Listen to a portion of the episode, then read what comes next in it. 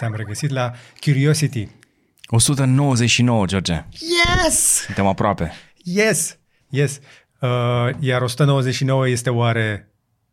Nu, știu. Hai că eu și cu prietenul nostru de pe Marte, care se plimbă pe panourile Twinkly din spate, stoc lichidat pe gp.ro, este prim! Uh, Este prim. Deci aniversăm astăzi uh, ediția pe care ar fi să o aniversăm săptămâna viitoare, pentru că astăzi este număr prim și este 199. De ce, Spanac, sărbătorim numere rotunde? De ce nu putem sărbători 199,7? Da, hai să o sărbătorim pe pi. Sau așa? Bine v-am regăsit așadar la Curiosity 199, unde avem o mulțime de știri și țineți-vă bine, pentru că toamna asta începe în forță cu tot felul de tâmpenii. Cum ar fi? Probabil încă o epidemie deocamdată, dar Și nu la doar la oameni, Și la căței. dar și la oameni. Și de unde credeți că a plecat un virus? Din cauza faptului că Snoop Dogg s-a lăsat de fumat. Poate că se lasă Snoop de fumat și din cauza asta nu se știe, însă avem o mulțime de știri pentru voi. În sfârșit, spre exemplu, în domeniul auto încep să pice prețurile unul după altul și asta este o veste bună și nu vorbesc doar de Tesla, care i-a speriat pe toți, pentru că au venit chinezii să-i sperie de tot. Mai avem știri și din cripto. Uh, șeful de la Binance uh, și-a dat demisia de bunăvoie și nesilit de nimeni și compania va plăti o amendă record, Doar, dar doar forța de împrejurări. Exact. Dar pe partea de, o- de Open AI, ca să zic așa, uh, tre- treaba este wow. Adică se întâmplă niște chestii acolo, este o saga întreagă. Uh, Mă chinui chiar să scot un material, dar la când mai evoluează știrile, cred că va trebui să refac. Că tocmai ce l-au pus pe la la loc. Însă intuiția mea în legătură cu uh, ce se întâmplă acolo s-ar putea să se confirme sau nu. Mai avem știri din tehnologie, unde da, uh, vestea este total eronată, Tim Cook nu pleacă nicăieri. Vai, deci muream de grija lui. Exact. Um, uh, experimentul uh, cu Nothing Phone și cu iMessage a fost o catastrofă și vă explicăm și de ce. Vor, ave- vor vedea telefoane noi, uh, OnePlus 12, Honor 100, care au, uh, la care au apărut specificațiile și vă arătăm și ce am te- testat în ultima vreme, pentru că George a avut o mașinuță foarte interesantă și foarte populară printre noi românii și uh, eu am avut un telefon la fel, iarăși foarte popular printre noi românii, ca brand. Exact. Dacă ne urmăriți cu video, uh, vă salutăm înainte de orice și mai ales pe membrii care ne văd mai devreme, vreau să întrebăm dacă li se pare mișto varianta asta cu mâini lungi. avem mâinile mai lungi, avem un alt cadru, S- am schimb, uh, testăm niște chestii aici. Radu a avut o dimineață estetică și a decis să aducă mm, obiectivul mai aproape de noi. Nu, mi-a plăcut foarte mult cadrul de la Sony, de la review-ul Sony. Ia uite, E știu din ce aceeași mâini lungi poziție. am. Cu mânuțele astea două, yes. Yes. vă aducem știri vouă. Uh, Așadar, îi dăm drumul la Curiosity 199. Înainte de a începe, însă, trebuie să vă încurajez, ca de obicei, să dați like acestui video înainte să înceapă. Sunt foarte mulți oameni de calitate care se uită și ascultă Curiosity în fiecare săptămână. Avem nevoie de like-urile voastre și de un share pe orice. Și nu exagerez, nu e o chestie de copii, e important. Haideți dați like înainte și după aceea mergem mai departe. Și înainte de orice, să mai dăm un sunet. Da-da-ding! Avem sunete de aici înainte, avem o colaborare cu un artist pe care îl găsiți în descriere. Apropo, dacă vreți să aflați mai multe, cu ce începem, Radu? Cu știrea lunii, anului, a secolului, așa ceva nu se putea. Unde Snoop Dogg spune că se lasă de fumat. După multe Sau se lasă considera- de fum? Da, se lasă de fum, corect. După multe considerații și conversații cu familia, a, dec- a decis să renunțe la fum. Uh, Vă rog să-mi respectați intimitatea în acest moment. Bine, este o poantă foarte bună, foarte bună de altfel, în care Snoop Dogg face o micuță reclamă. I'm giving up smoke. I know what you're thinking. Snoop, smoke is kind of your whole thing. But I'm done with it. Done with the coughing and my clothes smelling all sticky icky. I'm going smokeless. Solo stole Fix 5. They took out the smoke. Combinația este absolut genială. Go smokeless. Deci, Snoop Dogg este în stare să facă reclamă la orice, de la pantofi de copii până la sobe pe lemne. Deci asta e o sobă, e o sobiță. Yes! E o sobă fără fum. Nici măcar nu e o sobă întreagă, e o sobiță. Este un, este un trash can în care... Este o cuvă din aia de mașină de spălat, știi? În care se mai face focul. Fantastic. Apropo de chestia asta, să nu, să nu râdeți, dar eu am văzut un, uh, un grătar foarte șmecher făcut dintr-o astfel de cuvă de inox, de țifui. Yes. Și prins așa cu bare din alea de uh, Leifeld. Foarte Și tare. surprinzător nu prea face fum. Exact. Mm. Nu, ști- e, e știință mult acolo. Hai să trecem la ce ai testat tu, pentru că oamenii sunt uh, hiperexcitați pe YouTube. Am văzut, da. Mă bucur că a avut succes uh, clipul meu cu BMW i5, o mașină pe care am testat-o zilele trecute. M-am grăbit să o și public ca să mă folosesc un pic de apetitul pentru uh, un pic de cancan de scandal al celor de pe internet, de ce nu? Uh, dar cred că cu această ocazie am adus mașina asta în atenția mai multor oameni pentru că mie chiar îmi plac BMW-urile, după cum probabil știți, și BMW i5 este o mașină foarte faină uh, și mi-a făcut mare plăcere să o conduc pe parcursul testului. Nu mi-a făcut plăcere să o lovesc. Am explicat cum s-a întâmplat. Unii mi-au zis uh, pe bună dreptate la comentarii că mi-am bătut cam mult capul cu explicația, uh-huh. însă Uh, trăim vremuri în care oamenii sunt mult mai interesați de ghinioane, de pocinoage și de nenorociri decât de părțile bune, așa că mi-am făcut datoria uh, să explic ce am făcut acolo. Bă, ai văzut ce a făcut Buhnici? Bă, a lovit un stâlpișor în parcarea de la mall. Bă, îți dai seama cum a putut așa ceva. Vai cum de cap. Poți așa și nici ce... nu era mașina lui. Doamne! Incredibil. Incredibil. Dar fii atent, imaginează e ca, că... și cum, e ca și cum uh, nu-ți iei, uh, știi că ai dioptrie de 8 și nu-ți iei ochelarii de acasă. Cam așa e privită situația, știi? Nu, e mai rău de atât. Nu? Ești un incompetent dacă ai lovit uh, exact, o mașină. Exact. De ce ai făcut școala de șoferi? De asta e că mie mi s-a părut cea mai tare uh, acel comentariu în care cineva a spus Băi, o mașină cu senzor de jur împrejur care frânează singură când detectează obstacole. Cum ai reușit să Și lovești stâlpul? deschide Ești, ești aripile. atât de prost. Și îți deschide aripile și trece peste tot Nu, traficul nu, dar atunci chiar când așa e este. nevoie. Mașina chiar frânează singură la obstacole. Și nu s-a întrebat nimeni. Deci dacă frânează, dacă vede orice obstacol și frânează, de ce n-a frânat acum? Nu vede orice obstacol, aia e Exact. problema. Dar am explicat mai multe în clipul respectiv și uh, mi-am făcut datoria față de comunitatea jurnaliștilor auto. Sper să nu creez un precedent, pentru că nu-mi doresc ca noi jurnaliști să ajungem să reparăm mașinile de test, de aceea le zicem mașini de test. În cazul ăsta e o mașină foarte așteptată, era nouă, este încă nouă și am încercat să o readuc cât mai repede în circuit, pentru că și eu am stat la rând după ea. Mașina este în țară deja de câteva săptămâni, eu abia am prins-o un pic mai târziu uh, și nu aș vrea ca uh, alții care stăteau în spatele meu de asemenea să întârzie, dar, din nou, mi-am asumat chestia asta, mi-am luat punctele de penalizare, am, uh, am, am, mi-am luat și factura de penalizare pentru reparație.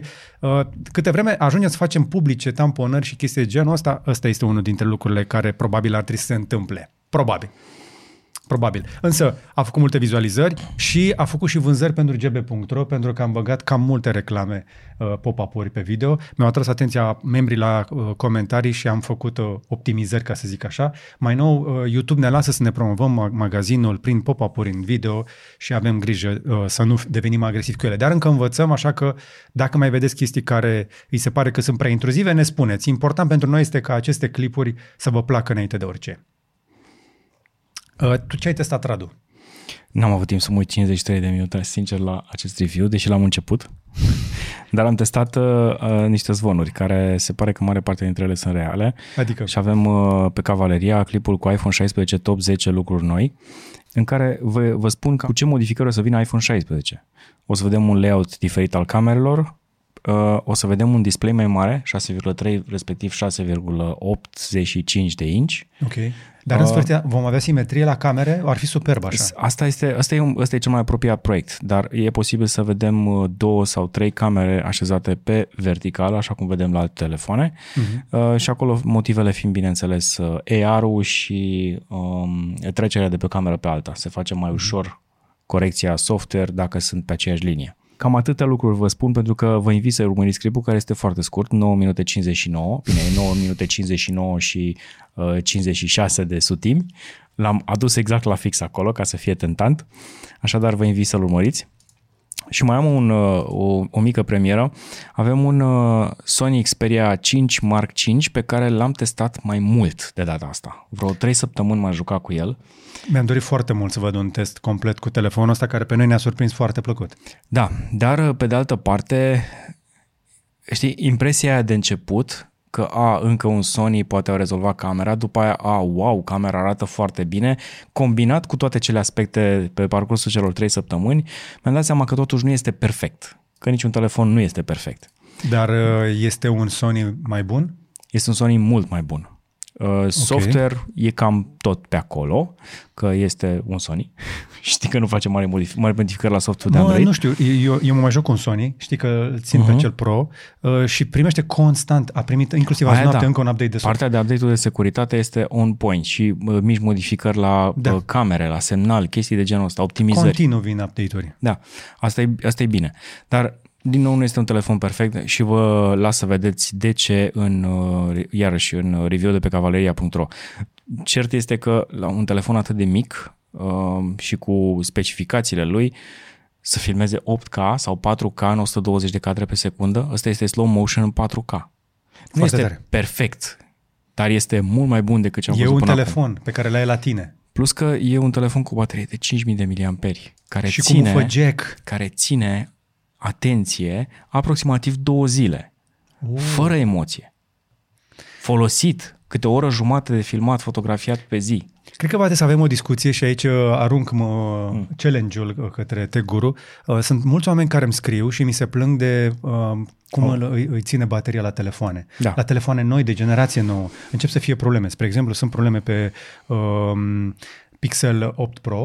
Păi da, pentru că toată lumea se duce în mii de niți luminozitate, de parcă ai avea nevoie de așa ceva. Dar aud povești similare despre iPhone 15 Pro Max. Yes. Pentru că nu s-a schimbat iarăși mult la baterie și au crescut luminozitatea ecranului. Eu abia aștept să facem niște teste cu aceste telefoane. Spuneți-ne dacă și voi aveți probleme de baterie, de autonomie de când cu aceste mici îmbunătățiri, uh, mai ales la partea de luminositate, pentru că în continuare cel mai mare consumator de curent al unui device este... Ecranul. Și acum mergem uh, cu sunetul acesta înainte la... WTF World. Exact. La probleme de respirație.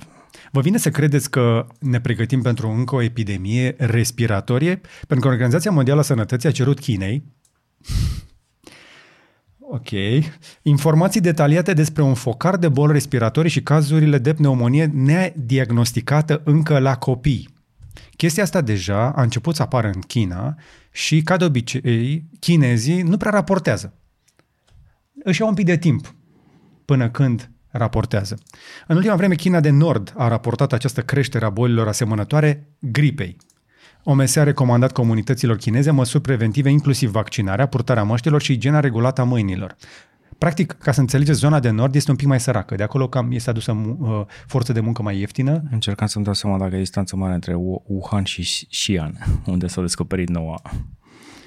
Uh, autoritățile chineze însă pun uh, problema pe uh, seama scăderii temperaturilor și ridicării restricțiilor COVID-19 pe care le-au ridicat mai târziu decât ceilalți. Oamenii au prins din nou curaj să iasă.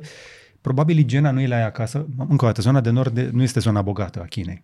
Bine, sunt și foarte mulți și atunci, deși igiena poate să fie una perfectă, uh, faptul că sunt foarte mulți uh, oameni pe metru pătrat, uh-huh. iarăși uh, apar probleme din cauza asta. Așteptăm așadar să aflăm mai multe informații despre chestia asta. Am un deja vu stupid și nu-mi doresc chestia asta, abia am scăpat de ultima. Mergem mai departe pentru că v-am promis că mai avem uh, o problemă de sănătate și la căței. Și acum, nu că ne-am fi propus noi, dar așa a venit știrea, uh, avem informații și despre o epidemie de probleme respiratorii la căței. Există o boală ciudată care afectează deja mai mult de 10 state din Statele Unite, practic Da. uh, cam 20%, Da. unde s-a răspândit o boală respiratorie misterioasă la câini și deja sute de animale au fost afectate. Bine, sunt milioane de animale de companie, dar avem deja sute de animale la care nu se știe de la ce. Proprietarii de câini, spre exemplu, au început să-și ia măsuri ca să-și mențină animalele sănătoase în perioada sărbătorilor, mai ales că și de la frig căței care sunt ținuți mult în casă devin vulnerabili. Simptomele includ, atenție, tuse, câinii tușesc și ei, nu știu uh-huh. cum. Ai văzut un câine tușind? Face așa? Da, da. Ok. Secreții nazale sau oculare, adică le curg ochii și nasul. Deci sunt primele simptome. Da. Și lipsa apetitului, bineînțeles, și letargia. Când sunt foarte pă, calmi și, să zicem, cu minți, mamă ce cățel cu minte ai, s-ar putea să fie bolnav. Exact.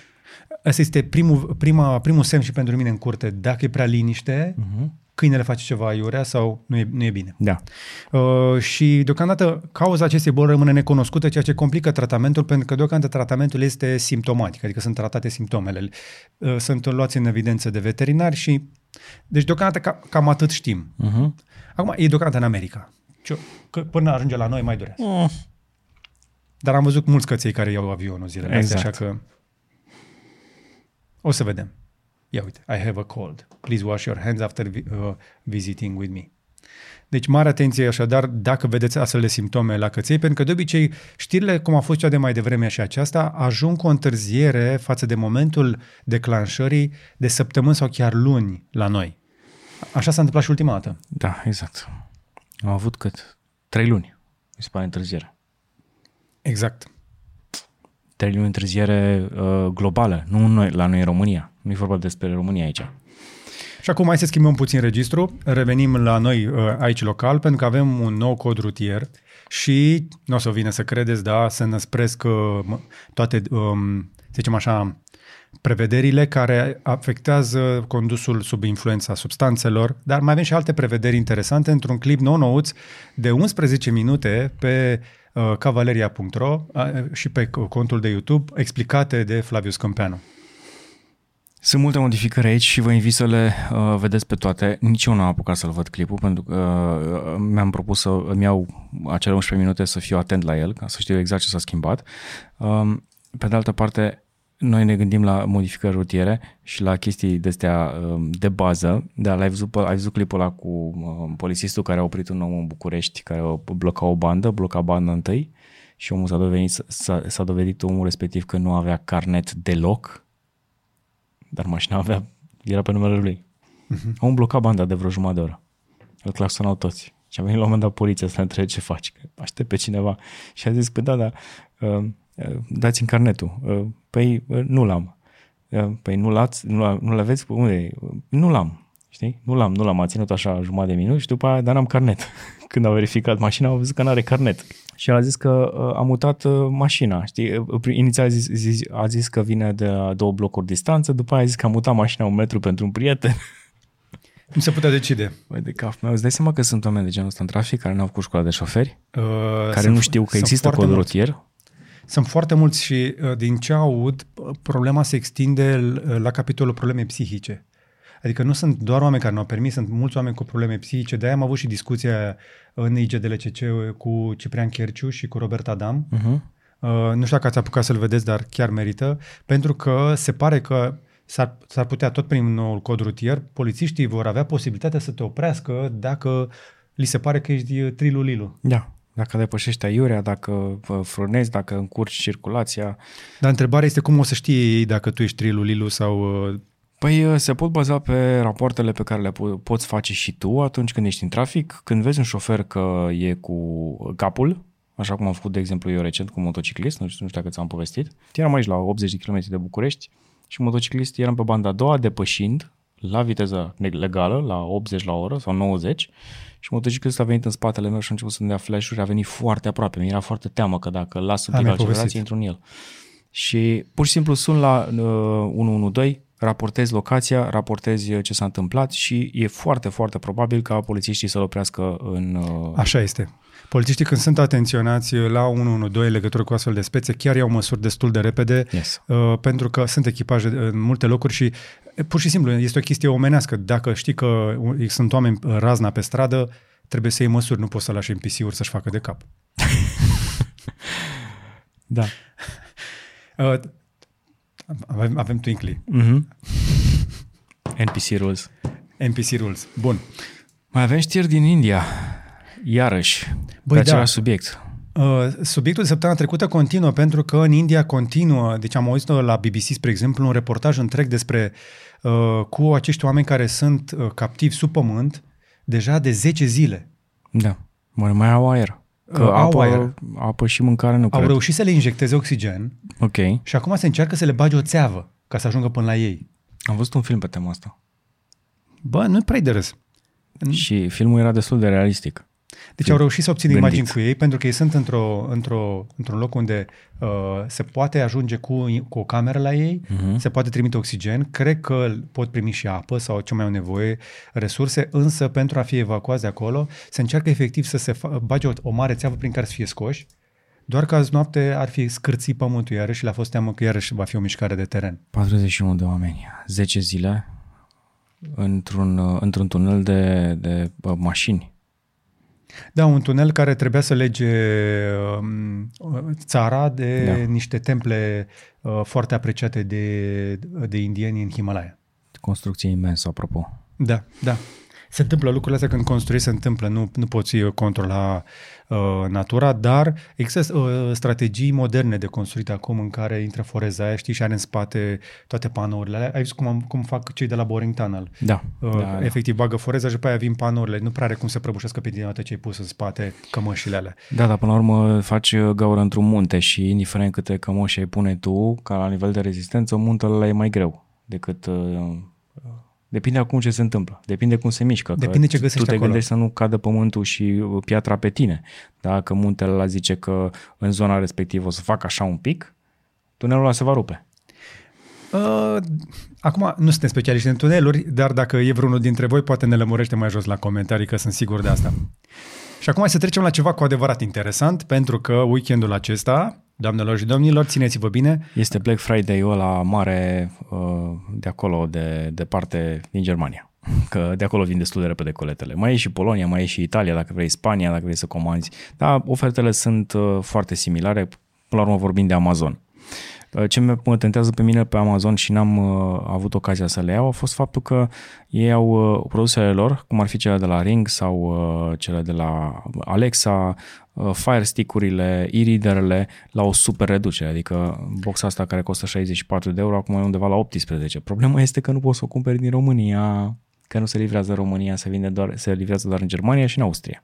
dar sunt o mulțime de alte produse care se vând cu reducere și m-a surprins să văd, spre exemplu, iPhone 15 redus. Da? Da. iPhone 15 redus de la 1079 la 999. Pe iPhone, Amazon își face prețurile el. Păi da, dar faptul că le permite Apple chestia asta este mare lucru. Am văzut în Statele Unite însă, uh, pe Black Friday american, pe stil original, ca să zic așa, pe vechi, Mm. uh, niște reduceri la Google Pixel fantastice. Poți să-ți iei Pixel 8 la 800. Da, Pixel a dat un preț foarte mult în momentul în care, la o lună după ce a lansat telefonul, ceea ce nu prea este ok. Exact. Ceea ce nu prea se întâmplă. Sunt o PlayStation mulțime de Network. reduceri uh, așadar pe Amazon.de, dar uh, de curiozitate să aruncăm o privire și pe Amazonul american. Ia să vedem ce găsim ia acum. Uite, mă, uite, jocuri, controlere, ieftine. A, apropo, am văzut reduceri la GoPro-uri. Da? Da, de la 399 la 349 deocamdată de Black Friday, un 13%, dar e la ultimul model. E Uite. la Hero 12 Black. Dacă vrei mouse-ul ăla de la Apple, nu mai e 85, e 65. Mai sunt chestii de găsit, iPad-uri. Însă sunt multe reduceri la partea de software. Dincolo de produse, vă lăsăm pe voi să navigați, să vedeți ce vi se potrivește, ce vă trebuie, ce vă place. Mare atenție când vă cumpărați chestii din state, uh, veți plăti uh, 10% vamă și TVA-ul de 19-20, că nu știu mai știu cât e la fiecare produs în parte. Iar au reducere la cardurile noastre pe ferate jumătate, 50%. Pe cam ăla e prețul. Noi cam pe la 18 euro le luăm de obicei pe Amazon, exact. de Exact. așteptăm promoții și mai cumpărăm. Um, Deci, uh, multe lucruri pe care vi- puteți lua, evitați să le luați din America sau din Marea Britanie, de asemenea, pentru că este extracomunitar și veți plăti uh, și transport, și uh, taxe vamale, uh, și TVA. Există un plafon pentru anumite tipuri de produse până la 140 de euro sau de dolari, spre exemplu la suplimente. Mm. Mm. Nu arată rău, nu? Mm. Pentru 32 de giga? Cred că ar Not trebui bad. că vreți să facem sistemul ăla. Mi-ai promis. Da, dar și nu trebuie de 5. Ah, ok.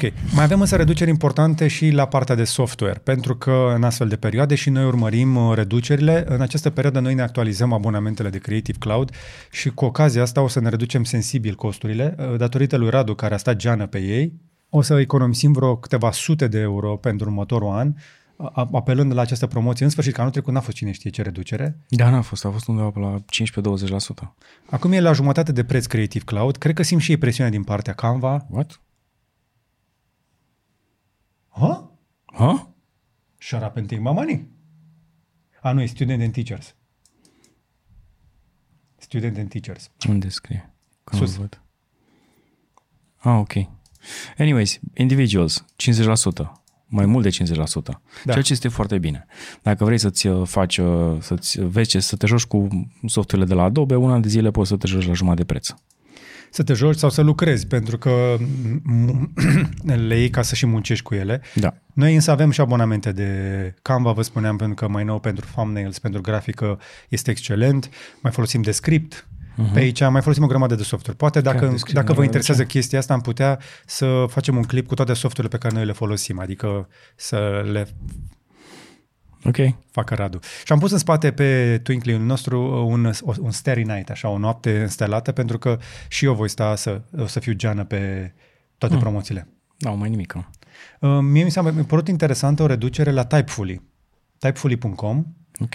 Uh, care este o platformă de programare de postări pentru social media, inclusiv pentru Twitter. Lucru pe care poți să-l faci din Creator Studio, din Twitter, din X, uh, dar merge mai bine pe Typefully. Da, dar ai observat ce se întâmplă cu postările programate, nu? Mm, Nu prea orici. Mm, nu că nu prea orici, uh, își bag joc de ele platformele și se întâmplă la toate. Ok. Este, e, e, din păcate am testat-o pe trei platforme Ok. și cam așa este. Când pui o programare undeva, chiar dacă o faci din aplicație, uh, mai rău se întâmplă dacă o faci de pe desktop, pur și simplu, la un moment dat, platforma îți ignoră anumite postări. Ai Ok. un reach de 100 de ori mai mic. Ok. Și asta e problema, pentru că uh, nu știu de ce fac chestia asta. De fapt, înțeleg de ce, că vor să țină oamenii cât mai uh, lipiți de telefon și să consume și să mai dea un like și să mai dea un scroll măcar dacă după ce ai postat uh-huh. Și să f- creezi engagement natural. Ei, apropo de chestia asta, am mai auzit o chestie săptămâna asta, nu știu dacă e adevărat, dar în curând s-ar putea ca Google Mm. uh, și Yahoo să introducă niște limitări pentru companiile care trimit e mail în masă. Ok. Dacă uh, 0,3% din e mail primesc marcare spam, le vor bloca în masă e mail următoare. Mm. Ceea ce poate să ducă la o transformare radicală în industria asta de email marketing, pentru că m, am, dacă stai de vorbă cu oamenii care fac comerț sau tot felul de business-uri online, o să spună că cea mai eficientă metodă de a vinde chestii este email marketing. Exact. E, în momentul în care tu trimiți 100 de e mail și o persoană îți dă reporte spam, campania e distrusă.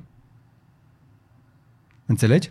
Da. Deci, uh, odată ce ai depășit 0,3% rată de spam, uh, deja serverul va bloca automat campania. Este o informație pe care am auzit-o săptămâna aceasta. Uh, Google a anunțat că pentru a bloca spamul, cei care trimit în bulk mai mult de 5.000 de e mail către utilizatori de Gmail în fiecare zi trebuie să pro- uh, ofere un one-click unsubscribe button în e-mail, adică exact ce avem și prin GDPR, Uh-huh. Uh, și uh, funcția va intra în vigoare din 2024. Așadar, dacă depășești uh, uh, o anumită rată, deocamdată din ce am auzit era 0,3% de reporte spam, adică dacă oamenii n-au putut să se dezaboneze ușor, uh, s-ar putea ca uh, tot serverul să fie blocat, ba chiar se poate ajunge inclusiv la, uh, la probleme mai serioase. Și nu sunt doar ei care fac chestia asta, sunt cei care circulă de mai multă vreme. Din nou, dacă lucrați în domeniu, știu că sunt printre cei care ne urmăresc specialiști în email marketing, dați-ne o, niște informații mai jos la comentarii, pentru că sunt sigur că și alți oameni vor să afle mai multe. Sunt mulți antreprenori, com- magazine, chestii de comerț uh, pe care, care interesează. Bine, faza asta cu unsubscribe am văzut că este cam la toată lumea și funcționează așa cu one click, adică așa cum trebuie. Uh, mai sunt câteva magazine micuțe, dar uh, acolo înțelegi că nu au avut un development foarte intens pe magazinul respectiv și poate nu găsești butonul de unsubscribe sau să ștergi contul, dar majoritatea am văzut că au. Știu asta pentru că am făcut curățenie, de fapt am început cu curățenia pentru că cei la mine în conturi este haos uh-huh. și vă recomand să faceți și voi chestia asta, că să vă, să vă luați câteva ore și să încercați să mai ștergeți din conturi Da. Măcar o dată pe an, știi? Hai, o dată la un an și jumătate. Eu fac chestia asta aproape de, de Crăciun pentru că, nu știu, îmi place să am curat uh, și în, uh, și în online, nu numai în casă. Bravo ție! Mergem mai departe, pentru că avem uh, ceva știri și din tehnologie și acum nu fi el Steve Jobs, dar Tim Cook a produs mai mulți bani pentru Apple decât Steve Jobs. De când este el la conducere, da. Apple are perioada cea mai profitabilă din istoria sa, din toate punctele de vedere. Da, ok. Meritul e lui este meritul lui. Uh, Din punct de vedere management, omul este foarte Da. da. puternic, adică este unul dintre puținii oameni de pe planetă care îl pot intimida pe Elon Musk, Uh-huh. fără să facă eforturi în sensul ăsta.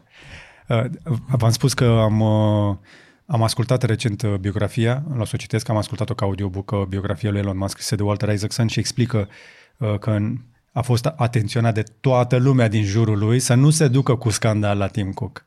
Mm-hmm. Și știi că a și postat când s-a dus acolo, că mulțumesc pentru vizită, mi-a plăcut foarte mult în campusul Apple. Deci a fost, știi cum, ca și cum s-a dus la ședință cu părinții. Ok. Dar Tim Cook a dezvăluit că Apple are planuri detaliate de suc- pentru succesiunea lui și omul nu are de gând să plece însă prea curând. Într-un interviu uh, pentru BBC, Cook a discutat despre dragostea sa pentru companie și importanța pregătirii unor succesori interni, însă nu a dezvăluit cine ar fi în linie pentru succesiune, dar conform tradiției ar vrea ca următorul uh, șef al companiei să fie din interiorul Apple. Îmi place setup-ul ăsta. Îți place? Foarte cozy.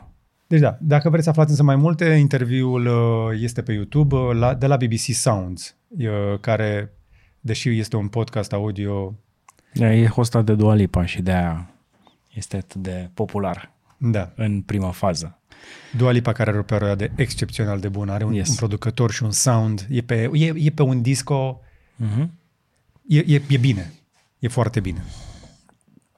Mergem mai departe. Hai să ne întoarcem la unul dintre subiectele la care noi am făcut așa. Cum? Săptămâna trecută, când am vorbit despre uh, Nothing Phone, unul dintre cele mai hypuite produse de pe planetă, cel puțin de câțiva vloggeri uh, conectați la CarPay.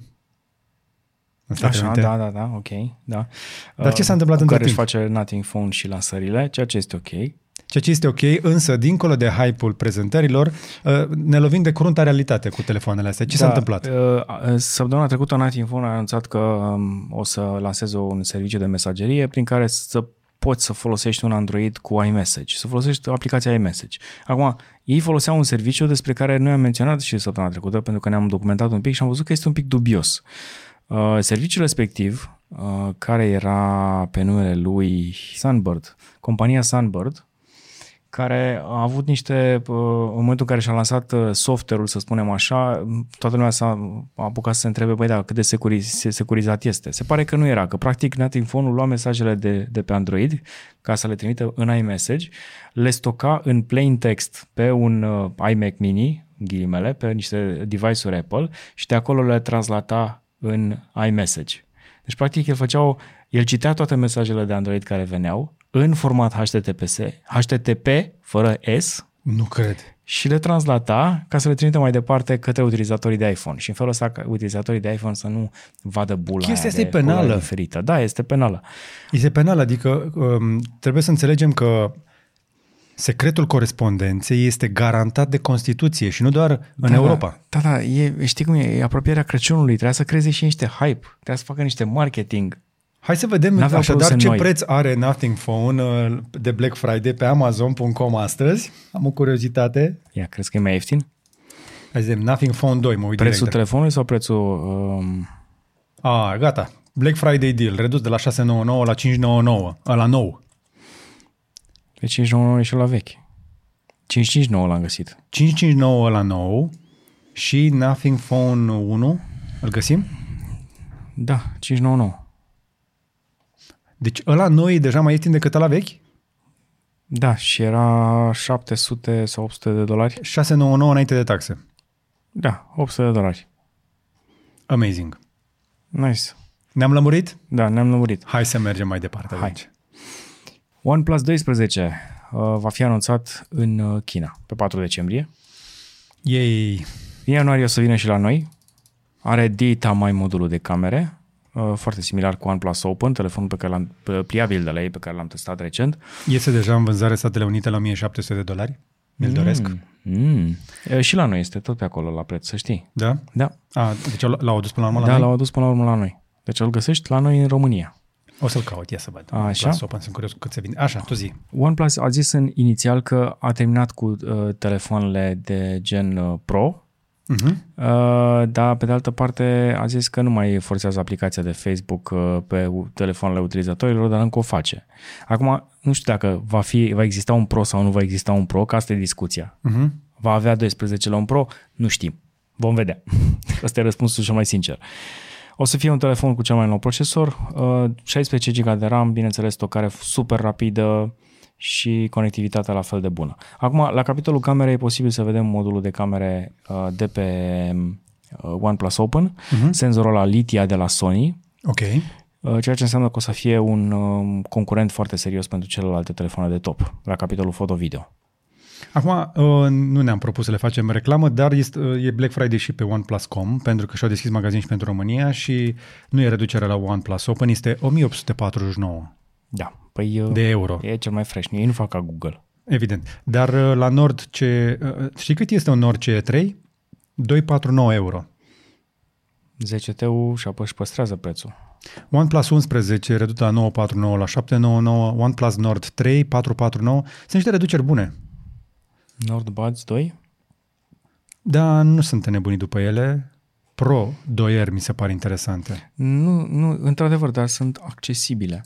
La 3450, da. Da. da. Nordbuzz 2, da. Piața smartphone-urilor vede prima creștere în 2 ani de zile, în, uh, în luna octombrie, year to year. De ce? Adică octombrie comparat cu 2021. Păi e, e simplu. Uh, Lansările Apple, Ok. uh, Huawei prinde teren în China, că a venit cu două telefoane foarte performante și, bineînțeles, uh, sunt și ceilalți producători care au încercat și ei să țină pasul și au mai venit cu ceva nou. Dar, în principal, iPhone-ul și uh, uh, Huawei-ul sunt cei care au modificat uh, chestia asta și au crescut uh, piața de au, cerința cu 5%. Da, dar uh, din câte știm, cel mai mare vânzător de telefoane pe planetă rămâne Samsung. Uh, true. Tocmai de aia este important să înțelegem că acest 5% erau, eram, cum să zic, eram practic în vârf și acum a venit așa un pic peste, știi? Ah, ok. Adică rapoartele, matematic vorbind, erau corecte. Erau, uh-huh. Eram într-o, într-o, într-o scădere, dar se pare că în ultimele șase luni de zile scăderea nu mai s-a, s-a resimțit așa de mult. Uh-huh. Oamenii au început să-și cumpere telefoane mai noi. Probabil că telefoanele luate la începutul pandemiei uh, au devenit plictisitoare pentru unii, că nu cred că s-au stricat toate. Uh-huh. Și pur și simplu uh, e nevoia asta de schimbare. Știi că atunci când ai un telefon de un an și Da. ceva, sau poate chiar un an și te uiți la la nou și zici, bă, să-l schimbi, ai o dilemă de vreo câteva săptămâni. Să-l schimbi, să nu-l schimbi, Mhm. ia să mă uit la niște review-uri și după aceea te, te întorci la treaba ta că îți dai seama că e suficient sau poate e prea scump. Ok. Asta e un review, bineînțeles, de la Moon Audio. Vă recomand să-l urmăriți pe băiatul ăsta, este foarte bun în ceea ce Foarte, face. foarte bun. Dar trebuie să vedem o veste. Hai să deschidem site oficial totuși, pentru că sunt de-ai noștri. Uh-huh. Uh, îi salutăm pe prietenii noștri de la Meze Audio, mai ales pe Antonio și pe Gașca de acolo, um, pentru că cei de la Meze Audio au mai dat o dată lovitura și au venit cu un succesor pentru cele mai bune căști de pe planetă, pe care le-au uh, creat uh, acum câțiva ani. Primul lor Empyrean, uh-huh. cu planar uh, ma, uh, magnetic, uh, niște căști, cum zic, eu sunt speechless când vine vorba de ele. Uite-te ce e aici. Asta este impresiv.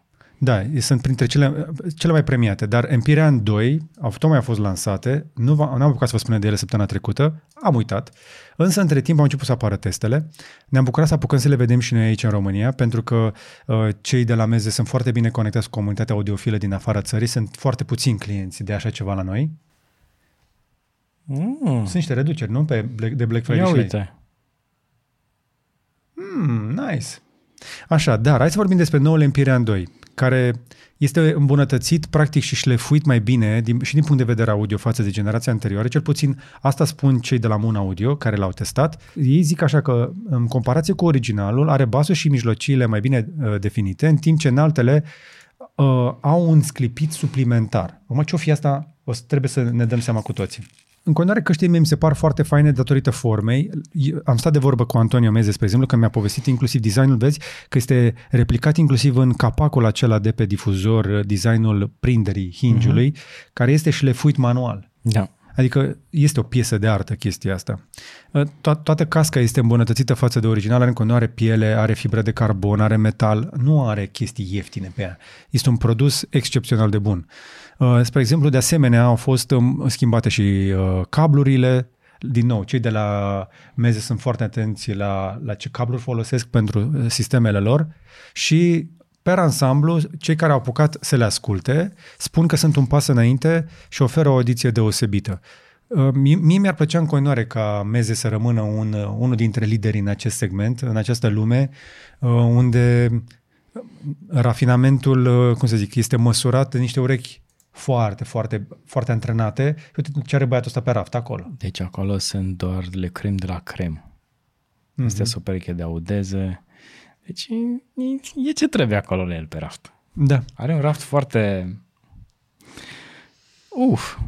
Și două perechi de Empyrean, plus un Elite, care e și mai scump, mi se pare Elite-ul, de la 4000 de euro. Exact.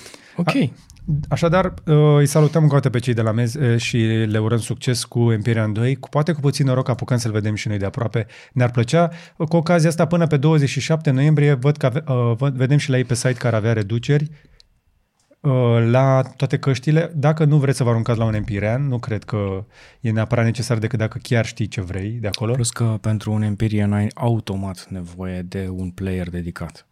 Nu poți să rulezi de pe computer, de pe telefon, uh, un player și amplificator sau un all-in-one. Însă, pe site-ul lor vă încurajez, uh, fără nicio reținere, să vă luați uh, modelele lor alea cu lemn, 99, seria 99, Da, Meza 99. 99 clasic sau în orice variantă. Sunt niște căști foarte bune pe care le puteți lua la niște prețuri excepționale în perioada asta. Uh, 219 este și 99 Neo, care este 139, iarăși o chestie foarte bună. Dar ai văzut la Bestock, că au niște chestii interesante, mm. cum ar fi perechea asta de Advar, Așa, care e 500, ok. sau Liricul. Nice. Ăsta se apropie de Empyrean, doar că nu au nevoie de partea de procesare. Bine, și sunt close back. Mhm. Foarte Și un frumoase. Empyrean mai accesibil. Foarte frumoase. Ai noștri cabrajii, Mhm. ca să zic așa. Apar și specificațiile pentru Honor 100. Uh, ieri am uh, găsit, de fapt, informațiile.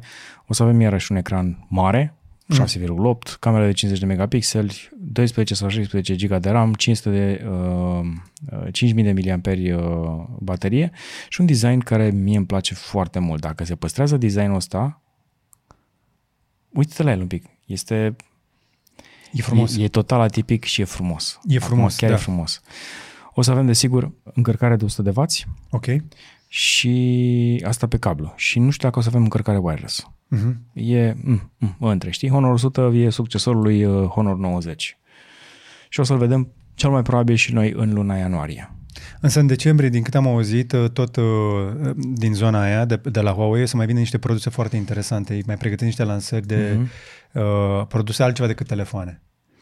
Da. Că din, câte, din informațiile mele, Huawei nu, nu va mai miza atât de mult pe telefoane în perioada următoare. Momentan în Europa, dar nu, nu este sigur. Trebuie să vedem ce se întâmplă la anul. S-ar putea să, uh, dacă merge, tot, dacă merge treaba bine în China și oamenii văd că au niște produse bune și sunt niște produse bune, s-ar putea să se întoarcă și un pic, să schimbe perspectiva asupra Europei și să mai insiste pe ele. O să vedem. Uh, Partea asta de magazine proprii de aplicații, uh, deocamdată rămâne o chestie opțională, dar pentru cei mai mulți oameni nu e suficient de convingătoare. Și, tot că, și pentru că vorbim de aplicații, Hai să vorbim despre asta. Sony o cam, uh, o cam ia pe coajă în momentul de față. Încă nu, dar se pregătește.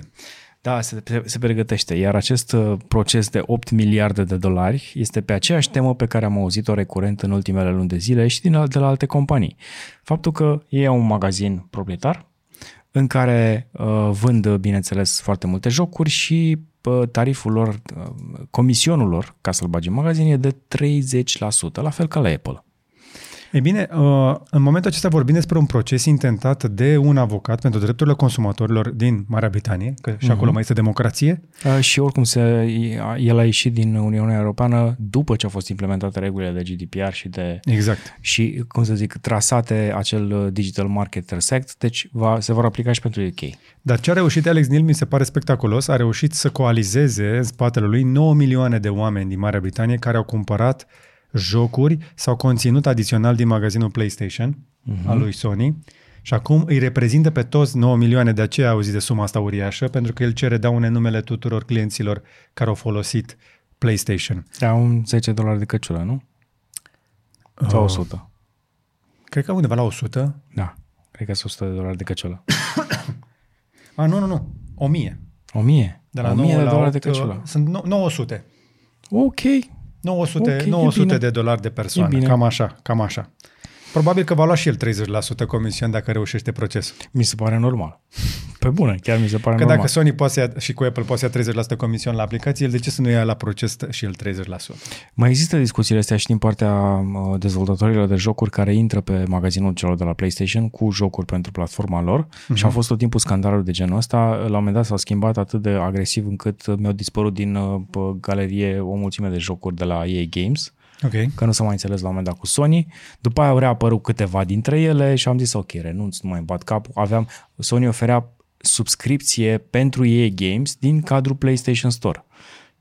Asta înseamnă că îți făceai subscripția direct de acolo. Și la un moment dat subscripția n-a mai fost disponibilă pur și simplu Așa? și m-am trezit că n-am nici jocurile în librărie și că everything is gone. Pe site-ul celor de la EA Games mi arăta că sunt acolo. Ok. Dar în PlayStation Store nu. Ce tare. Da, se, se întâmplă chestii de genul ăsta. Să vedem ce se va întâmpla în peste, nu știu, 2 ani de zile, probabil, când o să se finalizeze, finalizeze procesul ăsta, că n-ajung prea repede la o înțelegere. Mhm. Pe de altă parte, Sony mai are uh, niște chestii interesante de arătat. Sony, dar altă divizie, vorbind despre Sony pe partea de fotografie, au finalizat deja testele pentru o tehnologie de autentificare, de a crea autenticitatea fotografiilor direct în aparat. Prin criptografie, folosind criptografia. Adică vor adăuga o semnătură digitală criptografică în toate fotografiile realizate de camerele sale pentru a le putea deosebi de alte imagini generate de AI sau falsificate în alt mod.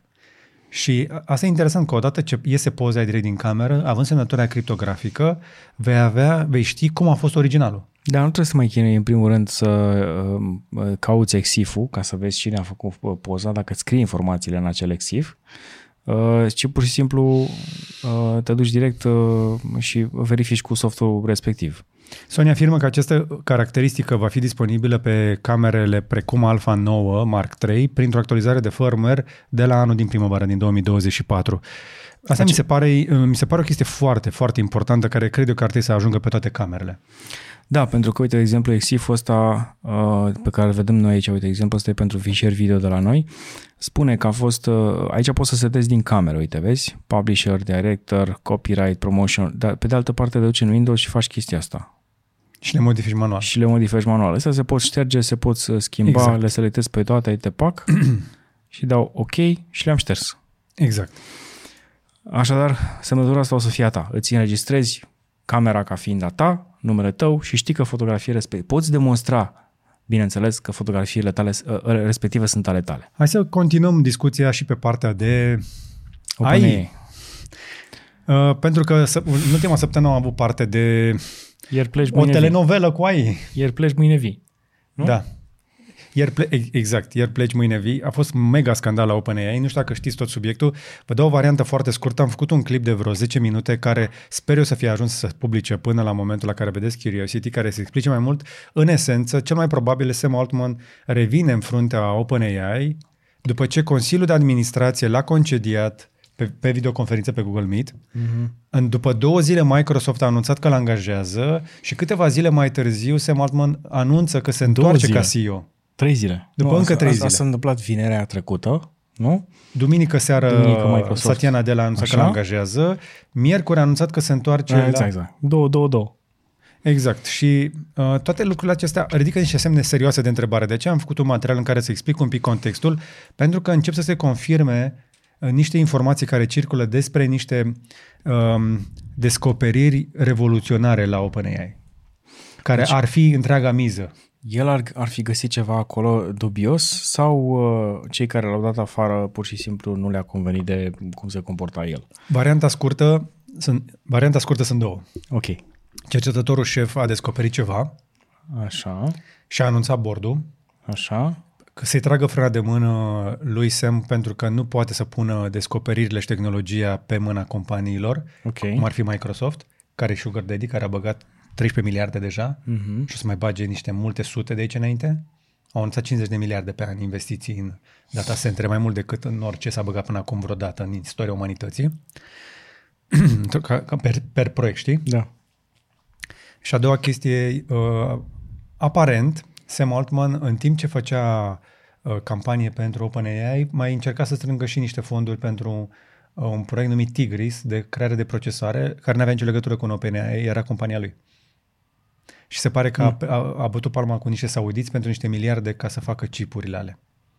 Ah, ok. Și aia nu le-a convenit bordului. Păi dacă e un pic de conflict de interese. Un pic, mai mult sau mai puțin. Dar uh, mai multe lucruri în clipul pe care l-am făcut separat. Eu cred că merită interesul vostru pentru că, nu știu cum să o zic, nu, mm. nu, nu vreau să sune prăpăstios. Dar mi se pare cel mai important subiect al generației noastre. Mai important decât orice. Chiar e mai important decât orice. Chiar și decât schimbările climatice, chiar decât uh, războaiele, chiar decât orice. Sunt 40 de țări care vor avea alegerea anul viitor. 40. Mamă, stai seama cât de mult poate să influențeze chestia asta. Va influența? Va influența? Am da, avut corect. acel, acea companie izraeliană care folosește inteligența artificială și ferme de boți și algoritmi, care a spus că au, au reușit pe parcursul uh, anilor să influențeze decisiv zeci de alegeri în foarte multe țări. Tim Jorge. Uh-huh. Scandalul cu Tim Jorge. Mergem mai departe. Hai că mai avem și alte subiecte. Nu aș vrea să mă lungesc foarte mult aici. Tot Uh, despre AI. tot despre AI, pentru că uh, când ne apucam noi de Curiosity, AI era din când în când, acum este în fiecare ediție. Oh, God. Um, că în momentul în care pui uh, presiune pe sistemele de inte- inteligență artificială, uh, ele se dezvoltă și uh, vor uh, dezvolta capabilități cognitive similare unui creier. Adică când uh, pui un AI să facă foarte multă treabă foarte repede, fiind un AI la bază, el învață să eficientizeze lucrul ăsta și să comunice cu alte uh, tipuri de programe dacă este legat sau să începe să modifice traseul informațiilor, așa fac, cum face de, de altfel un creier. Practic, sistemele de inteligență artificială creează niște noduri, niște neuroni, niște conexiuni, deși, care, deși sunt digitale, sunt foarte asemănătoare cu ceea ce se întâmplă în creierul uman. Ajung să se comporte ca noi, pentru că așa i-am creat să semene cu noi. Și de aceea, încă o dată zic de material de mai devreme, m-am uitat la mai multe interviuri cu cercetătorul șef de la OpenAI, care explică că în uh, termeni concreți, ei au reușit să creeze acest neuron digital și nu vede nicio diferență între neuronul digital și neuronul biologic în momentul ăsta. Da, e ca, știi cum uh, sunt uh, uh, scurtăturile alea făcute prin parc sau pe spațiu verde? Exact așa se comportă și un AI. Uh, încearcă câte o variantă, altă variantă decât cea obișnuită de a rezolva problema respectivă și când găsește că varianta aia este mai rapidă, o va lua pe calea respectivă și se fac putecile alea frumoase prin, uh, prin spațiu verde. Yes. Viitorul sună bine. Da. Da. La fel și pentru ChatGPT, nu? Care primește update-uri again. Acum, ChatGPT a ajuns la versiunea a 4,5 turbo, ca să zic așa, în, într-un an. Meta, beta, Uh, Dar ultra, pro, uh, max. funcția aceea vocală de care v-am povestit uh, recent, acum este disponibilă pentru toți utilizatorii în mod gratuit uh, și într-o postare pe X, fostul Twitter, OpenAI a anunțat că acum utilizatorii pot folosi iconița cu căști pentru a vorbi cu ChatGPT în aplicație mobilă și pentru a obține un răspuns auditiv. Uh, Înainte asta era doar, vă spuneam, doar pentru variantele plătite. Eu am folosit chestia asta și vocile în limba română sunt surprinzător de bune. Trebuie să folosești aplicația de mobil. Na, de pe destul nu merge? Nu. Ok, bine. Hai că-ți arăt eu. Fii atent. Ce vrei să-l întreb? Cine este șeful tău astăzi? În calitatea mea de instrument de informare și asistență, nu am un șef în sensul tradițional. Sunt proiectat pentru a oferi informații și asistență utilizatorilor, bazându-mă pe date și algoritmii de inteligență artificială dezvoltați de OpenAI. Rolul meu este să răspund întrebărilor și să asist în diverse sarcini, ghidat de aceste algoritmi și de baza mea de cunoștințe. Ce știi despre Sam Altman astăzi? Nu am informații actualizate despre Sam Altman după ianuarie 2022. Până la acea dată, Sam Altman era CEO-ul OpenAI. El este cunoscut pentru rolul său în dezvoltarea și promovarea tehnologiilor de inteligență artificială. Înainte de a se alătura OpenAI, Altman a fost președintele Y Combinator, unul dintre cele mai influente incubatoare de startup-uri din Silicon Valley. Este recunoscut pentru viziunea sa în tehnologie și pentru Convingător, nu? Mhm. Mhm. Am avut conversații cu uh, ChatGPT uh, vreo două serii, așa. L-am întrebat o felul de lucruri. Mi-a economisit uh, foarte mult research pentru niște chestii la care lucrez. De te-ai bazat exact pe informațiile respective? Uh, nu m-a interesat doar pentru research, adică Ah, ah, ok. okay. pentru chestii uh, tehnice, macro, mm. uh, nu detalii, nu chestii foarte specifice. Uh, halucinează mai rar însă acum. Asta e bine. Din ce Înseamnă în ce că mai are, rar. mai, are mai mult curent. E mai, f- e mai fluid curentul. Către OpenAI. Are mai puține întreruperi. Dar acum, râdem, glumim, inteligența artificială ține uh, loc și de terapeut uneori și v-am mai povestit noi despre chestia asta. Cum face lucrul ăsta? Deci în primăvara anului 2023, uh, Sunshine Hen, Henle a primit mesaj de la un GoSpot, reprezentată pe mama ei decedată. Uh, folo- a folosit practic ChatGPT pentru a simula conversații cu mama ei care a decedat. I-a dat niște informații și mama, botul respectiv s-a comportat de parcă ar fi fost uh, o persoană dragă. Și se întâmplă chestia asta, e un startup din California, care sunt, de fapt sunt vreo patru din câte știu, care oferă servicii astea de grief tech cu abonamente variate, adică Cum, cum, cum? cum, grief, cum, cum? grief technology. Daniel, bagă, te rog, acolo sunetul ăla de la WTF. Este un termen nou. Griftec. Am mai învățat Yes. ceva. Yes. Griftec, ok? Uh, Se aplică uh, în cazul de față la persoane care au pierdut uh, persoane dragi și vor să vorbească cu ele, se aplică pentru zona de PTSD, se aplică la în loc de psihiatru digital. Deci mie mi se pare că sunt niște companii care în momentul ăsta sunt atât de disperate după bani încât ar face orice și suc bani de la oameni care sunt traumatizați și care au pierdut pe cineva drag. Faptul că cineva a murit nu înseamnă că ar trebui să mai poți vorbi cu persoana respectivă. E un motiv pentru care avem înmormântări, doliu, parastase, chestii genul ăsta. Sunt ritualuri de trecere prin care trebuie să ne luăm la revedere, Exact. adio de la cei care au plecat și să ne vedem de viețile noastre. Acum știu că este foarte greu, nu doresc nimănui să treacă prin așa ceva, chiar nu, nu doresc nimănui. Însă, tehnologia asta ridică întrebări uh, serioase legate de consimțământul decedaților. Mm. Dependența psihologică, A, problema aspecte este, etice și chiar legale. problema este că o luăm înapoi din punct de vedere mental dacă Da. începem să folosim software de genul ăsta. Da. Un, un prag de genul ăsta, într-adevăr, este foarte greu de trecut, dar trebuie depășit, uh, pentru că nu o să facem decât să stăm în casă ca uh, japonezii sau ca chinezii sau ca coreenii, că nu mai știu care dintre ei stau atât de mult în casă încât Japonezi. au nevoie de uh, o persoană care să vină să-i verifice dacă mai sunt uh, în viață. Da. Deci, consilierii psihologici recomandă să nu faceți așa ceva dacă sunteți tentați, pentru că duce la evitarea și distragerea de la procesul de doliu, de la separare și să, cum să zic, acum hai să zicem pe șleau, să stai de vorbă cu morții nu e semn de sănătate. Uh, aici, cei care au pierdut pe cineva o să, te, o să ne contrazică destul de grav. Și pentru că știi că există chestia aia în trecut, acum vreo câteva sute de ani, în care se scrie scrisori persoanelor decedate. Da, dar nu Iar se acum- răspundeau. Exact, nu răspundeau. Acum rămâne aceeași chestie care oamenii, și e de fapt de multe zeci de ani, în care oamenii scriu uh, mesaje, SMS-uri Da. persoanelor care au, pe care le-au pierdut. Da. Da, pe, și asta mai- mai se mai leagă de ceva, pentru că am mai avut discuția asta inclusiv aici cu, cu psi- un psiholog, o să apară în curând interviul ăsta în care spunea că oamenii interpretează greșit felul în care creăm relații și întrerupem relații în momentul ăsta. Sunt oameni care au această falsă percepție că atunci când stai de vorbă chestii intime cu cineva pe WhatsApp sau pe Messenger, orice fel de Messenger, ești într-o relație. Bă, depinde ce relație. E, O relație intimă nu e cazul. O relație, adică we are together. A, nu. Ah, nu ok. se întâmplă asta.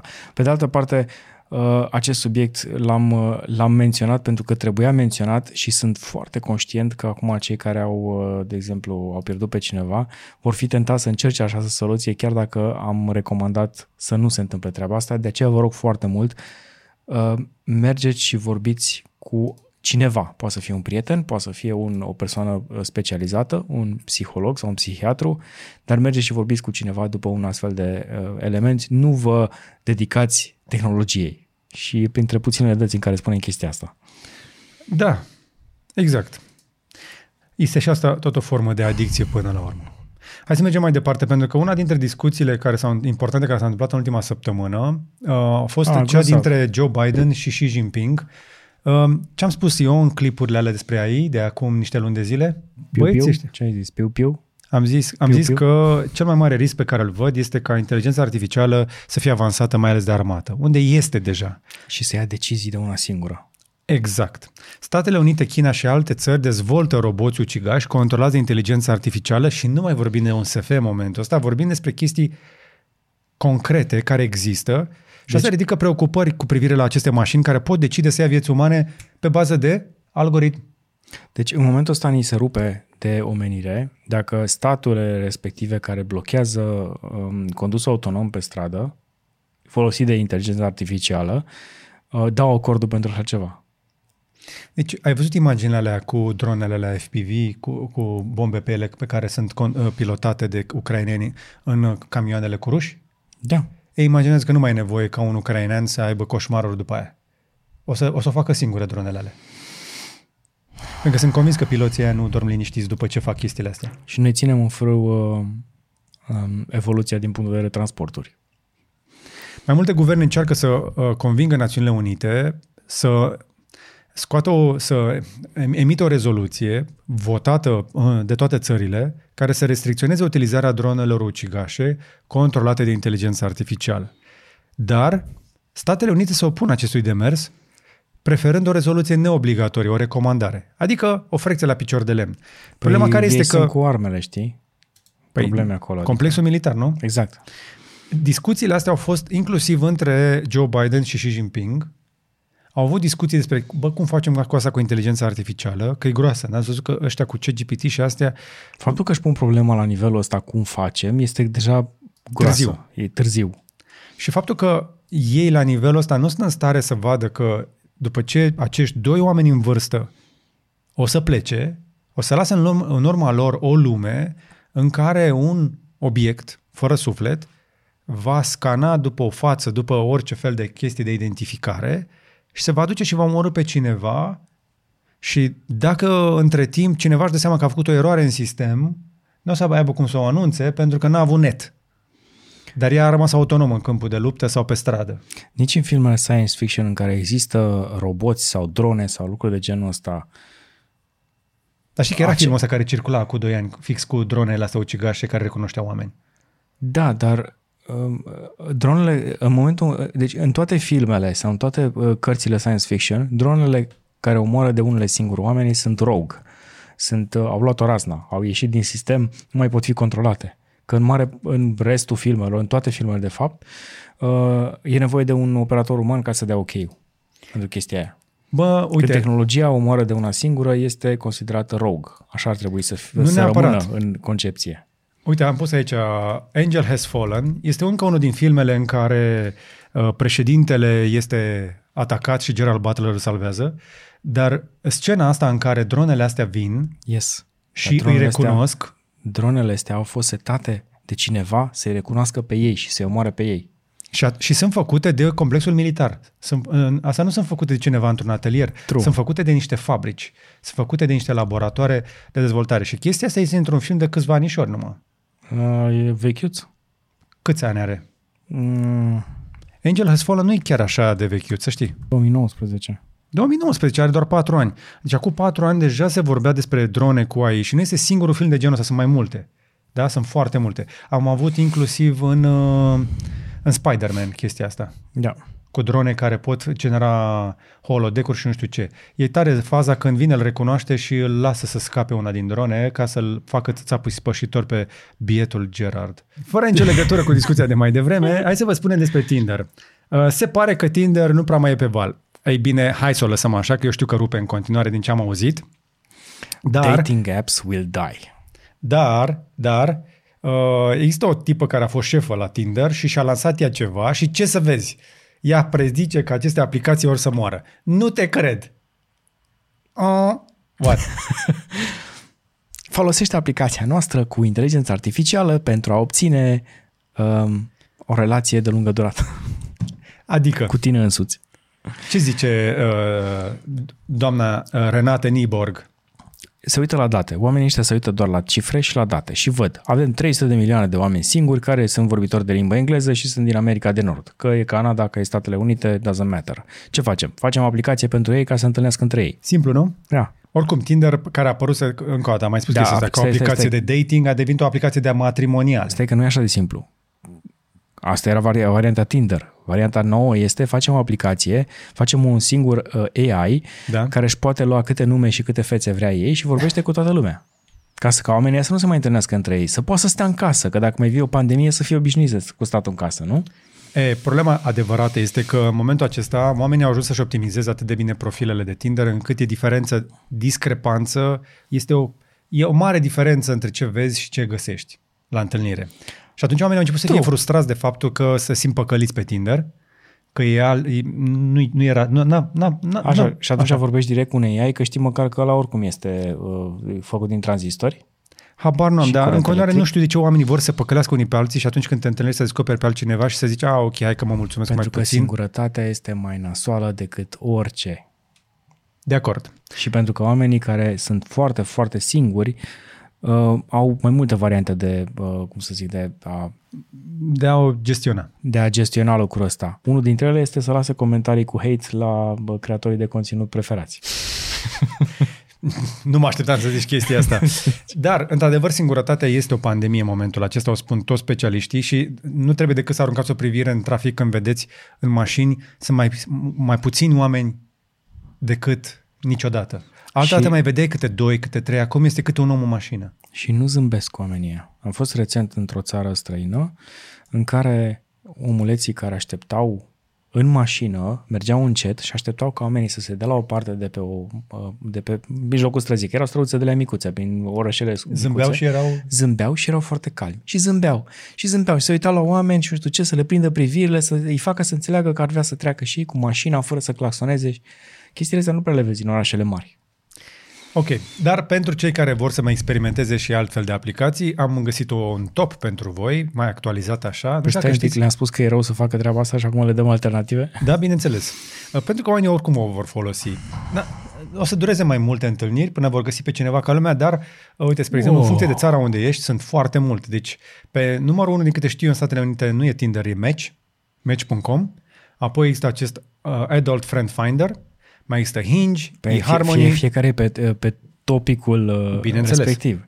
bineînțeles. E harmonie pentru uh, căsătorit. Vrei să te căsătorești, intri pe că căsătorit. Există inclusiv uh, chestii religioase, aplicații religioase de genul ăsta. Uh, Ok, Cupid, apoi Tinder, Bumble este iarăși o aplicație care are mare succes pentru că f- fetele au inițiativa, au la dispoziție 24 de ore să ia inițiativa, altfel uh, dispare acel match. Există Hair, Her, Grinder, Grindr, care este pentru comunitatea LGBT. Field, Pure, Coffee Meets Bagel. Pure, care într-adevăr e foarte interesantă că nu salvează, cel puțin așa spun ei, mm. nu, salvată, nu salvează foarte multe date despre oameni. Da. Uh, Pure App asta face. Coffee meets bagel. Asta e rapid, știi? Acum, în două secunde, ce faci? Cafeneaua din colț. Hai Și să acum, luăm dacă vă covric. întrebați de ce sunt atât de multe, este că toate au un model de monetizare foarte scump. Că odată ce începi să o folosești și ți se pare folositoare, uh, oamenii ajung să plătească pentru ele. Asta e că e apps to avoid. N-ar trebui folosită ZUSC. Bine, Anyways. în- întotdeauna am avut chestii genul ăsta. La noi mai funcționează sentimente? Ce? Sentimente.ro nu, era, nu erau ei? Nu știu. Uite Da, că da, da, există. matrimoniale. În- Noi încă avem sentimente.ro, uite. Simți nevoia unei vacanțe, însă nu ai cu cine să mergi? S- Știm că singurătatea și călătorile nu prea merg mână-mână, însă am venit cu o soluție pentru asta. Cu câteva clicuri îți completezi profilul, destinațiile favorite și intri în contact cu milioane de oameni care îți împărtășesc pasiunea.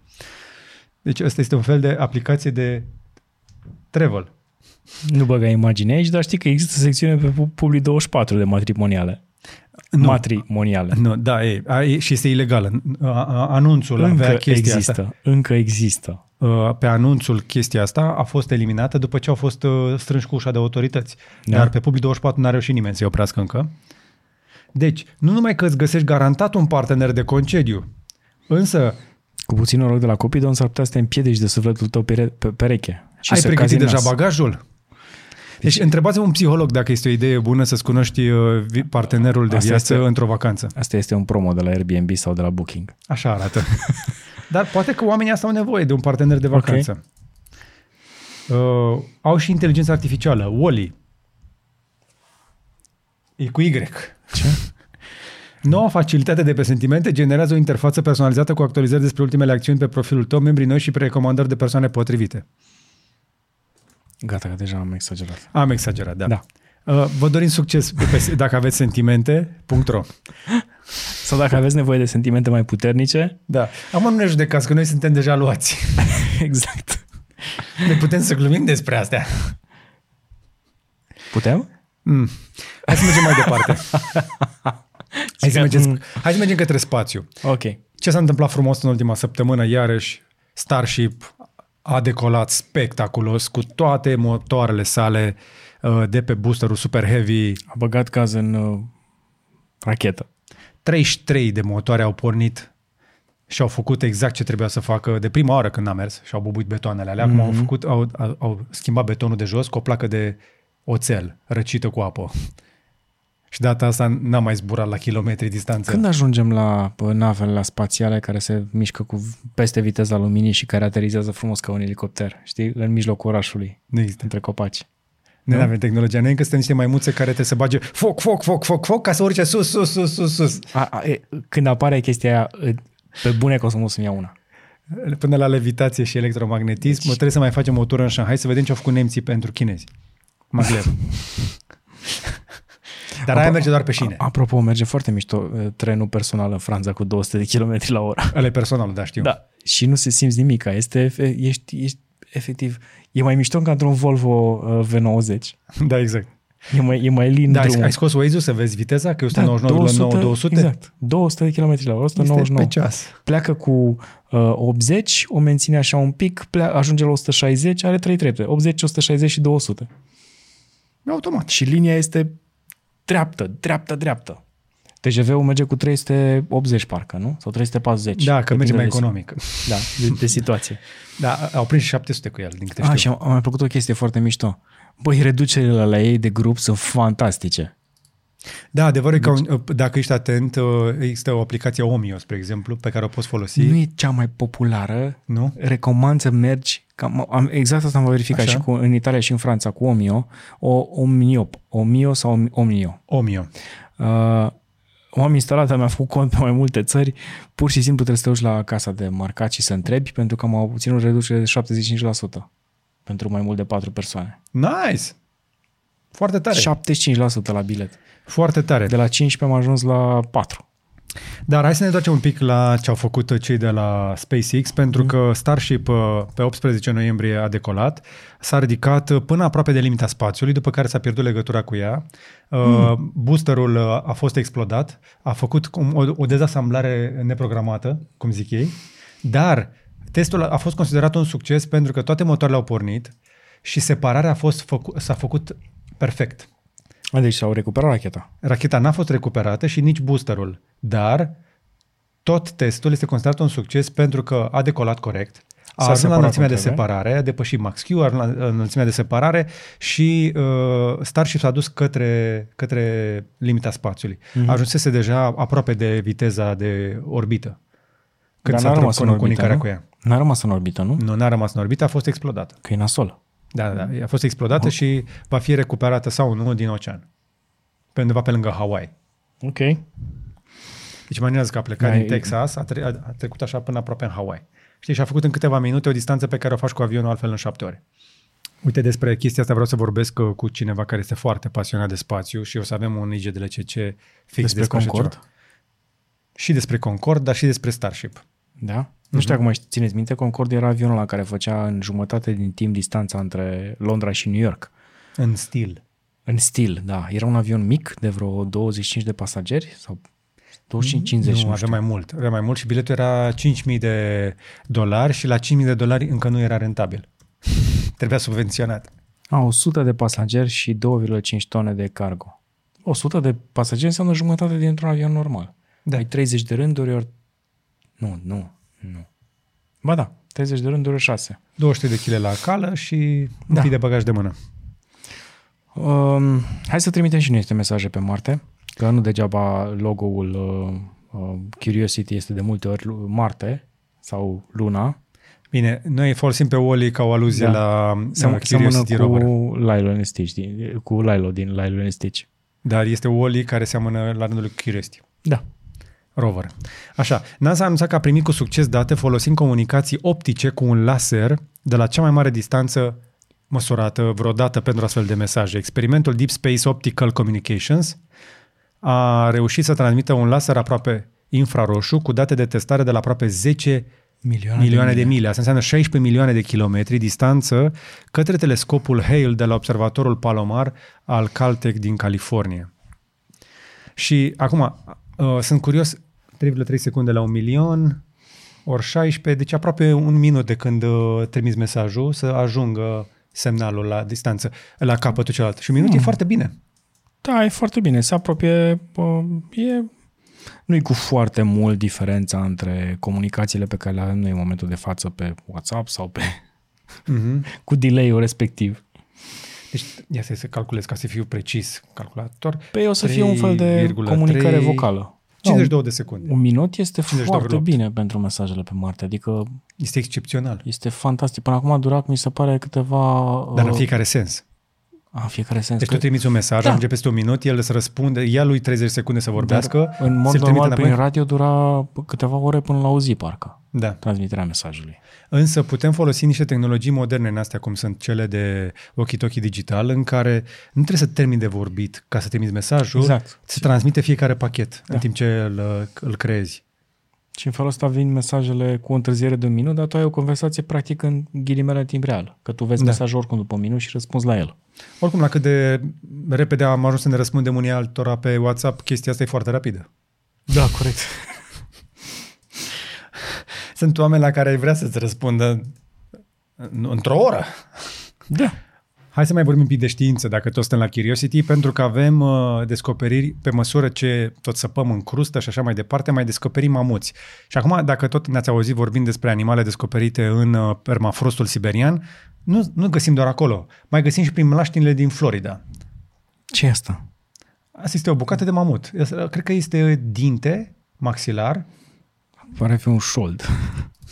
Ce avem acolo? Ce ai Pelvis. găsit? Da, mă, este, este un maxilar, o mandibulă, de fapt. Este o mandibulă. Păi da, pentru că se 10.000 vede de clar ani. că cu aia strângea mâncarea. Jesus. Deci, un vânător de fosile, domnul din imagine alăturat, a de- a făcut o descoperire uimitoare într-un râu din Florida. Maxilarul fosilizat al unui mamut.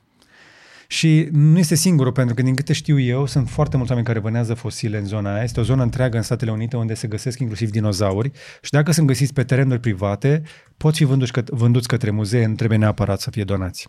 Mi se Omul pare a că- crezut inițial că era o bucată de lemn, dar după aceea și-a dat seama că e un maxilar mare și ce să vezi, avea 10.000, are 10.000 de ani vechime. Problema cu mamuții este că ar trebui- a- dacă vrei să ai mamuți, altfel decât în grădina zoologică, va trebui să le oferi foarte mult teritoriu, pe care nu știu dacă îl mai avem atât de disponibil. Da, și pe, pe lângă chestia asta nu mai avem uh, că orice animal are nevoie de un uh, prădător. Nu? Și mamuții A, aveau îl, prădător, îl vânăm noi, e ok. Mamuții aveau prădătorii lor. Da, corect, îl vânăm noi. E ok. Pe, pentru asta avem soluție. Mi-aduc aminte iarăși de un... Nu, nu, avem, nu avem soluție să mai vânăm c- căprioarele, tot felul de din astea care uh, prăduiesc, pe exemplu, în America. Ți-am povestit chestia mm. că nu, nu mai au destui vânători uh, să prindă um, um, căprioare și mai erau uh, și vulpi și tot felul de animale care fac, uh, care efectiv le distrug curțile, le omoară animale de companie, deci e prăpăd în America, nu, nu sunt destui vânători. Oamenii nu mai vor să f- vâneze animale sălbatice. Și atunci, pentru că nu au, nu au și lupi, Știi? Păi, dacă ai o problemă cu căprioarele, dă drumul la lupi. A, păi stai că suntem noi aici. Păi atunci asumați treaba, că dacă noi suntem lupul, hai să ne facem treaba. L-ai văzut pe Vin Diesel cu păr? Nu. Păi ăsta e, Groot este Vin Diesel. Cu păr. Vin Diesel, Groot e Vin Diesel, dar l-ai văzut pe Vin Diesel cu păr? Dar stai mă, că n- n- să nu era păr, că nu...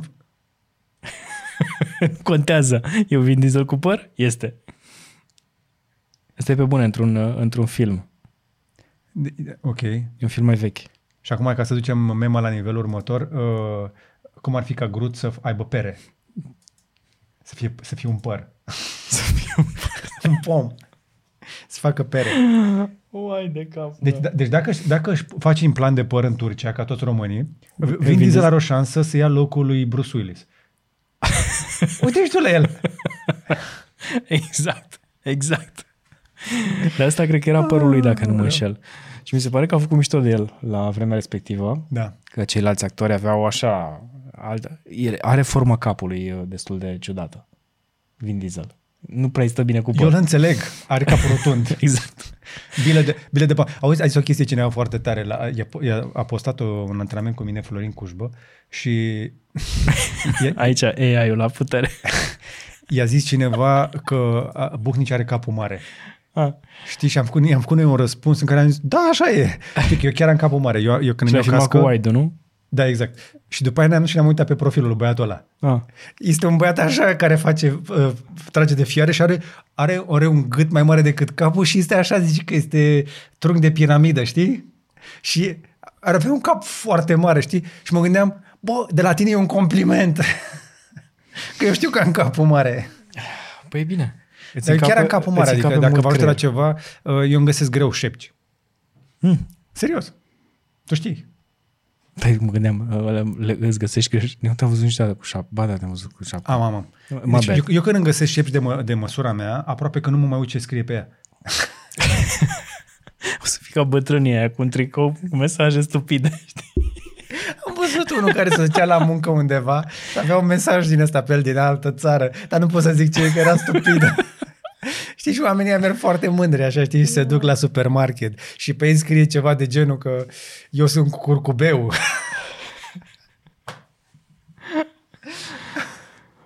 Ok. Sau poate că era... Salutăm internetul pe această cale, ce ați văzut este un mic intermezzo în care ne-am făcut de cap. Veniți să vedeți Curiosity integral pe YouTube pentru că merită. Credem. Apa se pare că se scurge în centrul pământului. Nu opriți apa. Gândește-te știu- cum- dar știu care e apa care se scurge în centrul Dacă se pământului. inundă pământul Dar ei deja inundat, Radu. la interior, dacă se inundă, ce Unde, facem? acolo jos? Da, în, în bila aia, știi, are o bilă de foc, dacă stinge pământul. N-are cum să stingă, mă, că e presiune.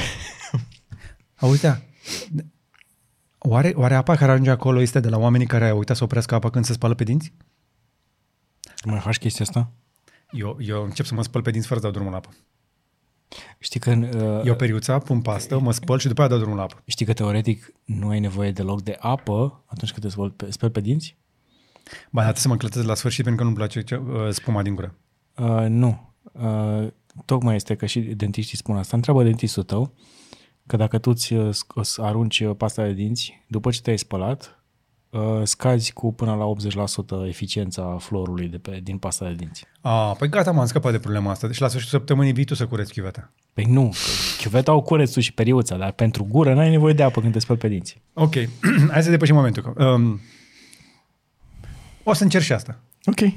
Eu deja fac economie, să știi, și la duș, că fac doar duș rece. Eu am uh, temporizator, uh, temporizator, am uh, reductor de presiune la duș. Plus Uh. filtru de duș. Plus că Radu nu folosește șampon. Face economie și acolo. Exact, doar să pun. Sunt invidios. Și azi dimineața am fost invidios. În timp ce mă spălam la păr, mă gândeam la Radu. Serios? da. Eu nu mă spăl la păr. Păi nu, eu, am, adică eu doar- trebuie să mă spăl la păr. Dau cu apă eventual câteodată, o dată la o zi, două. Bine, mă spăl de vreo două, două ori pe săptămână, dar în rest cu apă. Atât. Exact. Așa, mergem mai departe? Hai. Deci se pare că se scurge ceva apă înspre nucleul Pământului. Acolo, evident, nu ajunge apă și nici gheață, uh-huh. că se transformă repede în vapori sau se sparge molecula de apă. Destul de greu, dar se întâmplă la presiuni și temperaturi înalte. Multe lucruri se pot întâmpla în acel mega laborator din centrul Pământului. Ia uite, ce frumos arată. Avem aici o exemplificare a felului cum, cum arată Pământul și da, chiar dacă ți e frig la picioare când mergi de sculți pe afară, să știi că undeva în mijlocul Pământului este foarte fierbinte. Și asta nu e pentru că cineva ține focul pornit acolo, ci pentru că Pământul este... Trebuie să explicăm asta? Trebuie. Uh, pentru că Pământul este foarte mare, foarte dens, are foarte mult fier și fiind foarte greu, el, efectiv, prin gravitație, toate chestiile astea ating către centru și apasă pe mijloc, pe centru. Și acolo în centru este foarte dens și fiind apăsat foarte tare, se creează o presiune foarte ridicată și între presiune și temperatură există o legătură directă, corelare directă. Presiune mare, temperatură corespunzătoare. Și atunci ajungi să ai acolo temperaturi de practic tot ce e acolo e topit. Deci e presiune mare pe sistemul de încălzire centralizată. Deci dacă am reușit să ne facem un foraj de la Țifui până acolo, a- am avea atât de multă energie încât n-am avea să facem cu ea niciodată, niciodată un, un, un, un milion de generații de aici înainte. Doar din presiune, din, temp- din Doar din presiune. uh, nu din presiune, nu din presiune, din temperatură. Din temperatură. Pentru că poți converti, că este energie, și în energie electrică. Căldura. Da. Dar, din păcate, umanitatea, din informațiile mele, nu a reușit să sape mai adânc de 12 km. Aulă, e o teorie acum. Cu aia 12 km. Da, știu, știu, știu că ar fi ceva foarte căripi acolo sau niște sunete ciudate. Nu, nu, nu, nu. E o teorie ciudată. Ave- Au venit unii acum. Mm. Că au fost chemați, au fost uh, uh, informații înainte de pandemie că la 10, respectiv 12 km s-au făcut explozii controlate și le-au declanșat anumite chestii. Deci, uh, 12, bine- 12, e am zis bine bine, că mă 12.262 de metri este uh, uh, gaura Cola super, super adâncă. Uh-huh. Cola Super Deep Borehole Aia în Rusia, în, nu? în Rusia. Păi vor chinezii acum să ajungă mai jos de atât. Au încercat. Nu, încă vor. Ok. Încă sapă. Hai că ne-am lungit și data asta, dar uh, mai avem încă ceva foarte, foarte scurt pentru voi. Uh, avem știri din domeniul auto și țineți-vă bine pentru că sunt știri foarte bune. Uh, nu, nu pentru Honda însă, pentru că Honda are un recall uriaș în Statele Unite pentru mașinile pe care le vinde acolo cu mare succes. Ia adică zile, toate Radu. patru. Pilot, Ridge- Ridgeline, Odyssey și, bineînțeles, Acura. Honda va rechema în service 250.000 de vehicule din cauza unei uh, probleme tehnice care pot afecta motorul. Practic, riscul este de, de foc, de accident și, bineînțeles, de uh, pericol mare pentru pasageri sau pentru cei care conduc mașina respectivă. E al 14-lea recall anul acesta pentru companie și al 5-lea ca, ca mărime. Nu sunt semne bune pentru companie care în continuare pare un pic nelămurită și ce vrea să facă cu viitorul ei, pentru că tocmai ce au aruncat la gunoi niște planuri de electrificare recent. O să vedem cât, cât de bine le merge planul ăsta pe hibride. Problema este, știi că uh, în momentul în care se face un, uh, o rechemare din asta în service, indiferent de numărul de mașini, producătorul nu pierde bani pe chestia respectivă. Serviciurile sunt atât de profitabile în restul timpului, încât producătorul nu pierde. Da, Poate are un, nu. un lovitură Ba da. de imagine. Au o lovitură de imagine, dar trebuie să trimită piesele alea și de multe ori se acoperă de la furnizor. Dar nu este simplu. Să ai recall Da. nu este o chestie ușoară și multe chestii uh, uh, se, s-ar fi putut rezolva și prin software la, la anumite probleme. De aceea la Tesla, spre exemplu, nu prea are rechemări în service fizice, știi? Uh, pentru că multe chestii se pot rezolva software, dar unele când e risc de incendiu trebuie făcute fizic. Păi dacă la Tesla, dacă gândește că dacă, dacă, de exemplu, producătorul ar face ca la Apple, la mașinile care permit update de software, îți trimite un, a, ok, se supraîncinge mașina la viteza respectivă și la puterea respectivă, trimite un update de software și trimitează cu 10% ca să nu existe probleme. Exact. Dacă aveți o Honda, așadar verificați dacă nu cumva trebuie să, inclusiv modele europene, să ajungă cumva probabil la vreo rechemare. În general, mai întrebați-vă reprezentanța pentru că s-ar putea să aflați chestii. Și hai să mergem mai departe, uh, înainte de asta, că o dăm după aia, că se leagă bine. Uh, Mașinile electrice sunt, vor fi mai ieftine. În curând. De voie de nevoie le vor face mai ieftine băieții ăștia pentru că și-au dat seama că nu pot rezista în fața invaziei chineze. Cei de la Stellantis, care dețin Jeep, Peugeot, Fiat și Alfa Romeo în Europa, uh-huh. plănuiesc 3 giga fabrici. Sună cunoscut numele astea, nu? S-au Da. inspirat de undeva? Dar vor, le vor construi împreună cu China, cu CATL. Le vor construi însă în Franța, în Germania și în Italia. Și le vor construi împreună cu Mercedes și Total Energies, e- Energii, uh-huh. adică francezii de la Total, care trec de pe petrol tot mai mult către energii regenerabile. Practic, Stellantis vrea să facă împreună cu cei de la CATL uh, fabrici uh, de mașini, pentru că bateria este cea mai scumpă piesă, ca să producă mașini mai accesibile pentru piața europeană, pentru că Uniunea Europeană intenționează să penalizeze drastic intrarea de mașini electrice din China în Europa în viitorul apropiat. Da, tocmai din motivul ăsta, ca să le dea timp uh, să-și se termine fabrica. O să vedem de aici Peugeot-urile, E206, E208, uh, Citroenul EC3 și mai sunt câteva mașini. Mai, mai, o să putea să vină MG-ul, da. să Da. înceapă să vândă în, în Europa. Eu știi că ei vin foarte bine în India. Da. Așadar, o să vedem ce se va întâmpla cu chestia asta, însă primele efecte se simt deja pe piață pentru că, uh, v-am mai spus eu, am avut un recent test cu Kia Niro. Și am spus eu că e o mașină foarte bună, doar că are o problemă, prețul. La momentul respectiv, care era aproape de 30 de mii. Exact. Acum? Uh, ple- mașina pleca la momentul respectiv cu toate opțiunile de pe ea, era 52.000 cu totul. What? Acum reducerea What? client. Ai 10.000 de la Kia și 11.469 din Rabla Plus și poți să ții mașina cu 30 de mii? Cu 21.500, a, a, cu 30.000. Mai, mai put, undeva mai puțin Deci de asta, 30 asta e reducerea doar. Asta e doar reducerea. Păi sunt 40%. Da. Deci în momentul acesta Kia în sfârșit uh, începe să facă ceea ce trebuie, să aducă mașinile alea ieftine. Dacă prinzi Rabla Plus, spre exemplu, la ei, poți să obții uh, o mașină mai ieftină, mai ales uh, m-am uitat la EV6 iarăși, are, sunt niște prețuri foarte bune la EV6. Uite, la, uh, la vari- varianta de 77 de kW, long range, deci reducere cu totul 21.469, dar hai să vedem cât este prețul de listă. 60.000 este prețul de listă, de minus 22, o poți lua undeva pe la 38.000. Și asta e o mașină foarte bună, e o mașină premium, ca finisaje. Da. Avem test cu ea tot așa pe, pe YouTube, dați Asta o nu e aia căutare. care are modul drift? Uh, nu știu. Asta are modul drift. Zic eu că am văzut. Și, și mai sunt reduceri și la Hyundai, la Ioniq. Ioniq care este o Ok. mașină foarte bună, și 5 și 6. Anyway, deci la capitolul mașini, așadar încep să scadă prețurile și cu toții ne așteptam să se întâmple lucrul ăsta uh, după ce am văzut că mașinile ieftine care vin din China, probabil coreenii și europenii simt presiunea și își dau seama că nu vor mai avea avantajul ăsta al proximității prea multă vreme, pentru că uh, și BYD uh, își își deschide fabrica aici, reprezentanțe de vânzare, încet, dar sigur, chinezii vin și p- deocamdată au trei sferturi din tot lanțul de aprovizionare, de la minerale rare până la roată. Până la pus mașina Asta pe e stradă. realitatea. Omul va cumpăra ce pri- primește la... Adică am văzut destul de multe, uh, nu știu, sunt câteva modele din astea mai populare. Sangyong, de exemplu, care vin din Asia și alte câteva mașini pe aici prin zonele parcărilor, pentru că dacă te uiți la ele, o mașină de 20-25 de mii care vine cu niște dotări pe care altă mașină le dă la 35-40 de mii, normal că e mai tentantă da. pentru, de, pentru omul de rând.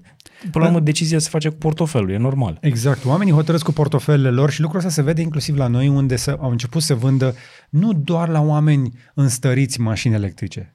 Oameni care fac navetă, mult au început să-și facă bine socotelele și își iau mașini electrice pentru că sunt mai ieftini de ținut pe toată durata Exact. lor de viață.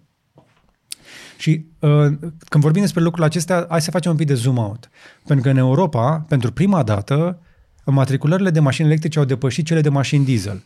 Adică uh, avem 1,23 de milioane de vehicule registrate între ianuarie și octombrie anul ăsta, față de 1,22, deci crește numărul de mașini uh-huh. cu, față de anul anterior. Însă, mașinile electrice au fost 14,2% în creștere față de 12% anul precedent. Uh, Și de asemenea și mașinile hibride se vând foarte bine. Trebuie să spunem chestia asta. Um, Sunt și cifre complicate, multe. Ideea cu care vreau să vă las, că nu vreau să insist foarte mult pe subiectul ăsta, este nu vă mai lăsați păcăliți de campaniile de marketing ale unor branduri, mai ales premium germane, care încearcă să vă vândă mașini noi cu motoare diesel pentru că asta este promoția de lansare sau asta se va livra mai curând sau la asta asta vă recomandăm noi că e mai bună, nu vă lăsați păcăliți de nu știu ce și luați-vă dieselul. Dieselurile vor fi interzise în marile orașe în următorii ani. Adică noi deja am depășit uh, ținta aia de încălzire, se anunță clar uh, că vom, uh, în, pentru anul ăsta am, s-au bătut toate recordurile de temperatură și autoritățile, indiferent ce vrem sau credem noi, vor lua măsuri drastice, se va trage frâna de mână în scurt timp. Mașinile diesel nu vor fi acceptate în orașe în motorii 2-3 ani, aproape sigur vor fi eliminate. Cel puțin în orașele mari. Noi s-ar putea să fim un pic în urmă și o să vedem chestia asta peste șase ani, dar uh, lucrul ăsta se va întâmpla. De exemplu, în, uh, în uh, Elveția, regulile sunt, mult- uh, vor fi mult mai rapid adoptate. Elveția Exact. și Islanda. Uh, Finlanda, pardon. Exact. Deci, plus că de asta gândește că dieselul n-a fost făcut niciodată pentru oraș. N-a fost făcut să meargă la turații mici și la viteze foarte mici. Nu e eficient. Este făcut să meargă la turație de cuplu constant, dar avem motoare diesel eficiente care sunt foarte bune la drum lung. Dacă ții mașină de drum lung diesel, nu este nicio problemă. În interiorul marilor orașe avem mari probleme pentru că se vor restrânge emisiile, mai trebuie reduse cu încă 15% până în 2025. Este Da. foarte curând. Plus că toate serviciile spun că dieselul în oraș este o crimă pentru mașină și pentru buzunarul tău, pentru că Exact. se înfundă filtrele respective foarte exact. repede. Exact. Exact. Și încă o dată, până în 2035, toate mașinile registrate în Europa trebuie să fie cu emisii zero. Registrate noi. Toate mașinile noi din 2035. Da, și celelalte ce facem cu ele? că nu pot să schimb. De fapt, nu. Nu, vor, vor fi lăsate să funcționeze, dar probabil cu un pic mai multă atenție la emisii. Da, și probabil o să ia un termen de 5 până la 10 ani, depinde de țară în care să, să renunți la ea. O să-ți dea o primă de casare consistentă ca să, cu, cu, cu 10.000 te duci să-ți iei electrică. Da, Uite că clar. Ești mai ieftin pe toată durata de viață. Mergem repede la, la jocuri, pentru că uh, v-am mai povestit noi despre Fortnite aici, nu suntem noi mari jucători, dar Și că ar fi o, o, o idee că Eminem ar ajunge în uh, Fortnite, Mm. nu știu, vom vedea. Colin Old Grandmas, 12 a doua, uh, practic 2 a 12 de fapt. Uh, 2 decembrie este aniversarea Fortnite uh, și se vor întâmpla mai multe chestii în Fortnite la momentul respectiv. Uh, Mi se pare că o să fie uh, niște campanii interesante din partea lui Fortnite. Ăsta e teaserul pe care l-au făcut. Dar ce mă interesează pe mine este cu ce te îmbraci pe 2 decembrie. de Mă, dar care e Fortnite. faza cu chestia asta? Pentru că în, uh, pe- în- asta, n-a fost, asta nu e oficial. Oficial o să fie campania de promovare și așa mai departe al Fortnite și diverse competiții și lucruri de genul ăsta. Dar oamenii au, au decis, ca pe 2 decembrie, au decis, au, uh, se discută de chestia asta, să există un ceasefire, să nu se împuște nimeni Pe în, 1 și pe 2 decembrie. nu, pe 2 decembrie în okay. Fortnite, să nu se împuște absolut nimeni, pentru ca cei care vin acolo, Fortnite e un joc foarte competitiv. Ai intrat, îți iei bătaie de 100 de ori până când înveți care e treaba. Știi că Da. da. te împușcă oricum cineva. Când ai ajuns pe la locație, te împușcă. Și uh, să poate intra foarte mulți jucători noi, să exploreze uh, uh, hărțile de acolo, fără să fie împușcați, știi, să prindă drag de joc. Și acum există discuții despre cu ce te îmbraci în Fortnite pe 2 decembrie. Ca să anunți că susții uh, ceasefire-ul. E, Asta și pur și simplu de fun. Ok. Faci grătare, faci uh, uh, ăsta, competiția auto, faci drifturi, faci orice vrei în Fortnite pe 2 decembrie, dar nu te împuști. Râdem, glumim, dar uh, o ținem pe pace. Da. Uite, am, la, uh, uh, am pus un smiley. Merge smiley la chestia asta? Uh-huh. Sau... Să vedem dacă se va întâmpla această, această mișcare interesantă. Că nu, Nu. nu cred. Happy, happy, joy, joy. Uite, am, pu- la- am pus un uh, emoji bounce. Să ne merge? Merge, merge, ia uite Și Da, în bun. aceste imagini simpatice vorbim despre cartea lui Martin Scorsese, despre uh, călătoria, biografia lui Martin Scorsese, scrisă de Mary Pat Kelly, Uh-huh. Și prefață de Leonardo DiCaprio. Hmm, interesant. Traducere de Ana Maria Manolescu. Tu îți dai seama ce rapide, ce, ce ușoare au devenit traducerile în ultimul an din orice limbă în orice limbă, atât la nivel uh, de text cât și la nivel Mhm. mm-hmm. vocal, verbal. Și re- cealaltă recomandare uh, Stai că mai avem o chestie. Cineva a făcut un compliment lui Martin Scorsese, dar nu mai știu cine, ah, că a zis că filmele lui, din cauza filmelor lui, oamenii au dureri de fund. de ce? Face filme lungi. Ah, că stai mult pe scaun. Și mai nu se vorbește de introducerea unor pauze la mijlocul filmelor. Iarăși? Cum Da, era că se, vremuri. au devenit filmele tot mai lungi. Uite la ce a fost la Oppenheimer. Păi, păi de obicei era pauză după o oră jumate sau uh, între, între o oră jumate și două ore se făcea pauză uh-huh. la filmele lungi. Da, Ok. Eu am, ai stat, mi se pare, cred că... A, nu, am, am prins pauză la... Băi, îmi scap acum, ăla de IMAX. Cu spațiu. Am un lapsus în momentul ăsta. Am văzut un film de vreo trei ori jumate cu pauză la mijloc. Acum Ok. 10 ani. O să, se înto- o să se întâmplă din nou. Și Da. apropo de filme și de durere de fund, Leonardo DiCaprio a trebuit să-și pună o, o protecție uh, pe partea din spate pentru că Robert De Niro l-a bătut la fund în film. Și chiar a trebuit să-i dea cu, să, să, să-l bată la fund. I-a, dat- la- i-a dat spanking. Ok. în Killers of, uh, of the Flower Moon, uh, um, Leonardo DiCaprio a trebuit să poartă un padding, o chestie, o protecție, în scena în care Robert De Niro l-a bătut la fund. Se confirmă, nu? Că e și în People și în Variety. Da, exact. Asta vreau să văd. Deci și, că, că People și Variety n-ar putea să dea greș. Sau să inventeze o chestie de genul ăsta. Tot la capitolul cărți trebuie să vă recomand de la editura Polirom, ia să dăm, dacă o găsim, că mi-am cumpărat-o online, Mm. cea mai nouă carte a lui Armand Goșu. Putin împotriva Occidentului. O am aici. O am de desubt. Anyway, uh, vă arăt de, De pe sub- site. Sub. Unde?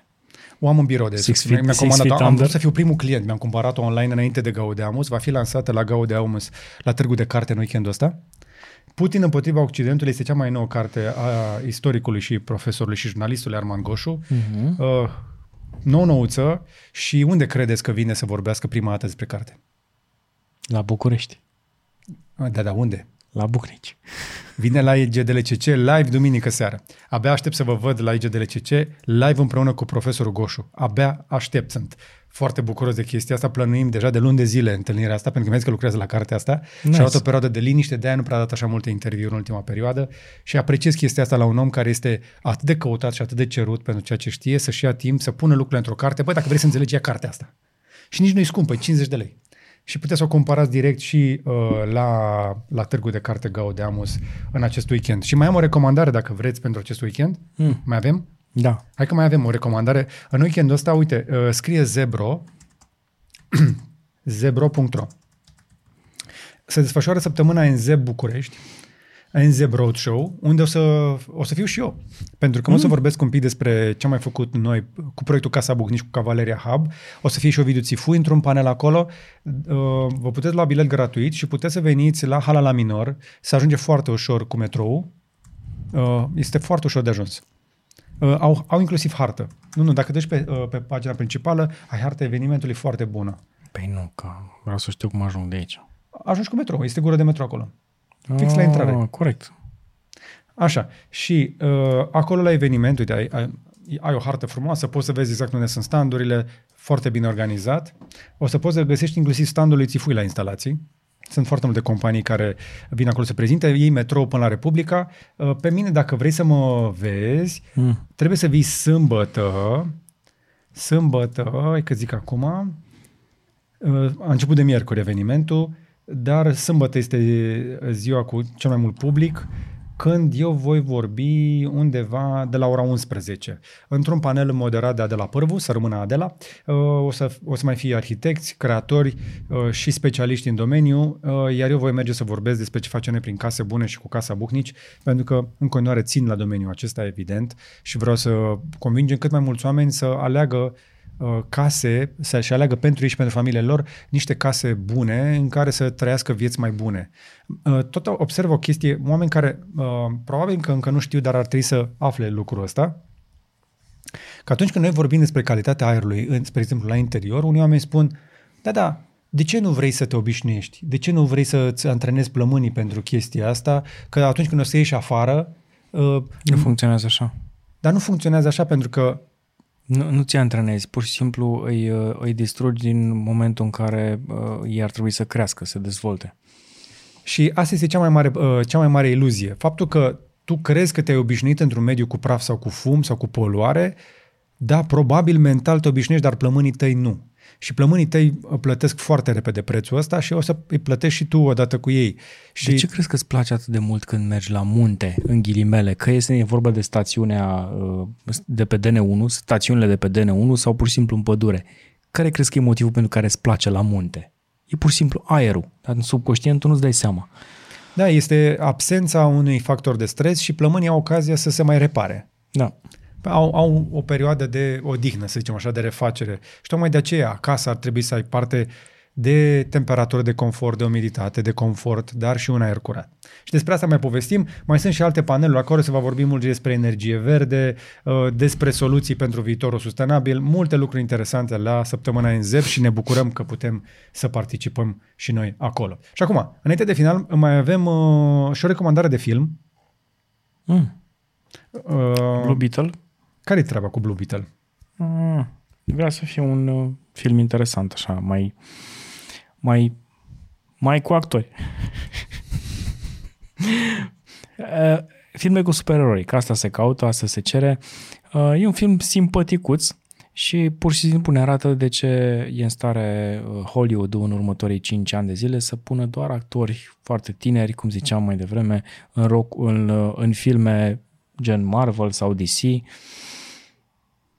Ok. Actor, Deci, actori tineri e și ieftini. Da, exact. Ca să ieftin. știe. Păi, normal că la, la ce nivel uh, s-a ajuns cu Avengers și cu Guardians of the Galaxy, nu prea îți mai permiți să faci an după an film, să-l plătești pe oamenii ăia. Există și riscul ca oamenii să nu vină la film, pe de altă parte. Ok. Dar, dar vestea bună este că uh, o să avem uh, probabil un nou Avengers în care o să avem, uh, bineînțeles, și Iron Man. Să, să, e foarte posibil să se întoarcă. N-ar fi rău? Că știi că a zis că este ultimul film. Da, chiar e ultimul dată asta?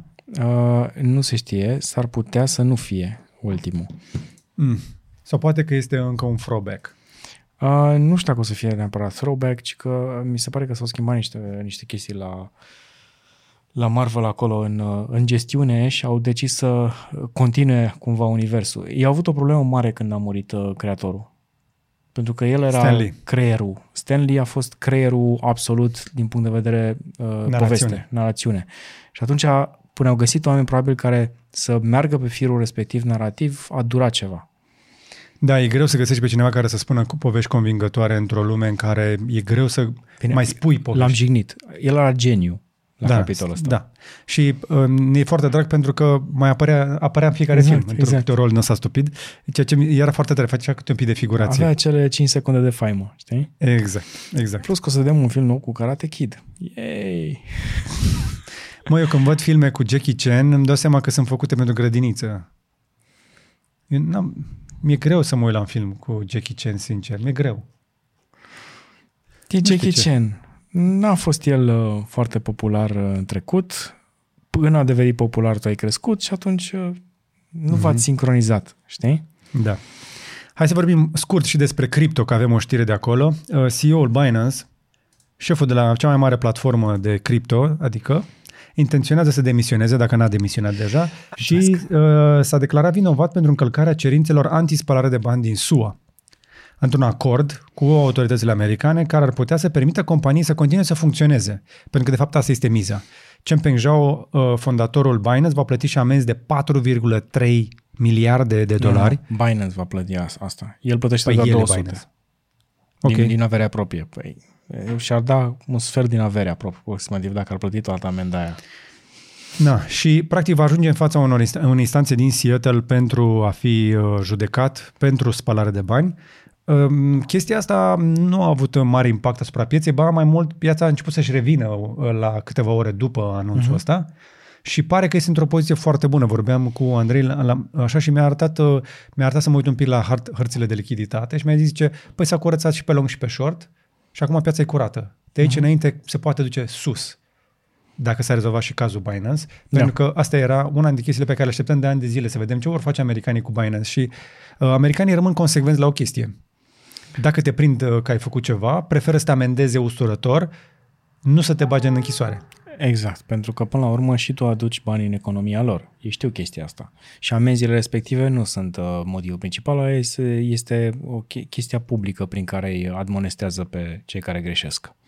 Uh, Andrei a făcut un clip complet despre ce se întâmplă acolo, ce se va întâmpla însă pe mai departe cu Binance, d- dacă există riscuri acolo, într-un clip pe canalul Crypto Vineri, pe care te încurajez să-l vezi, pentru că el explică cel mai bine toate lucrurile astea. Asta, for, sfârșitul unei ere. Na. Am ajuns la final. Și nu putem pleca până nu vă mulțumim că ați fost alături de noi.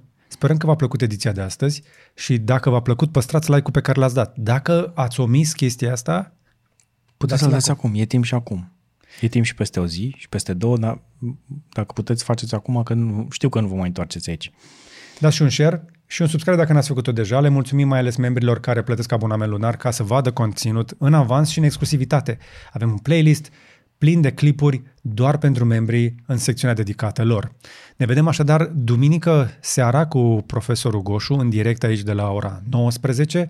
Până atunci însă să aveți un weekend liniștit și să vă fie Numai bine!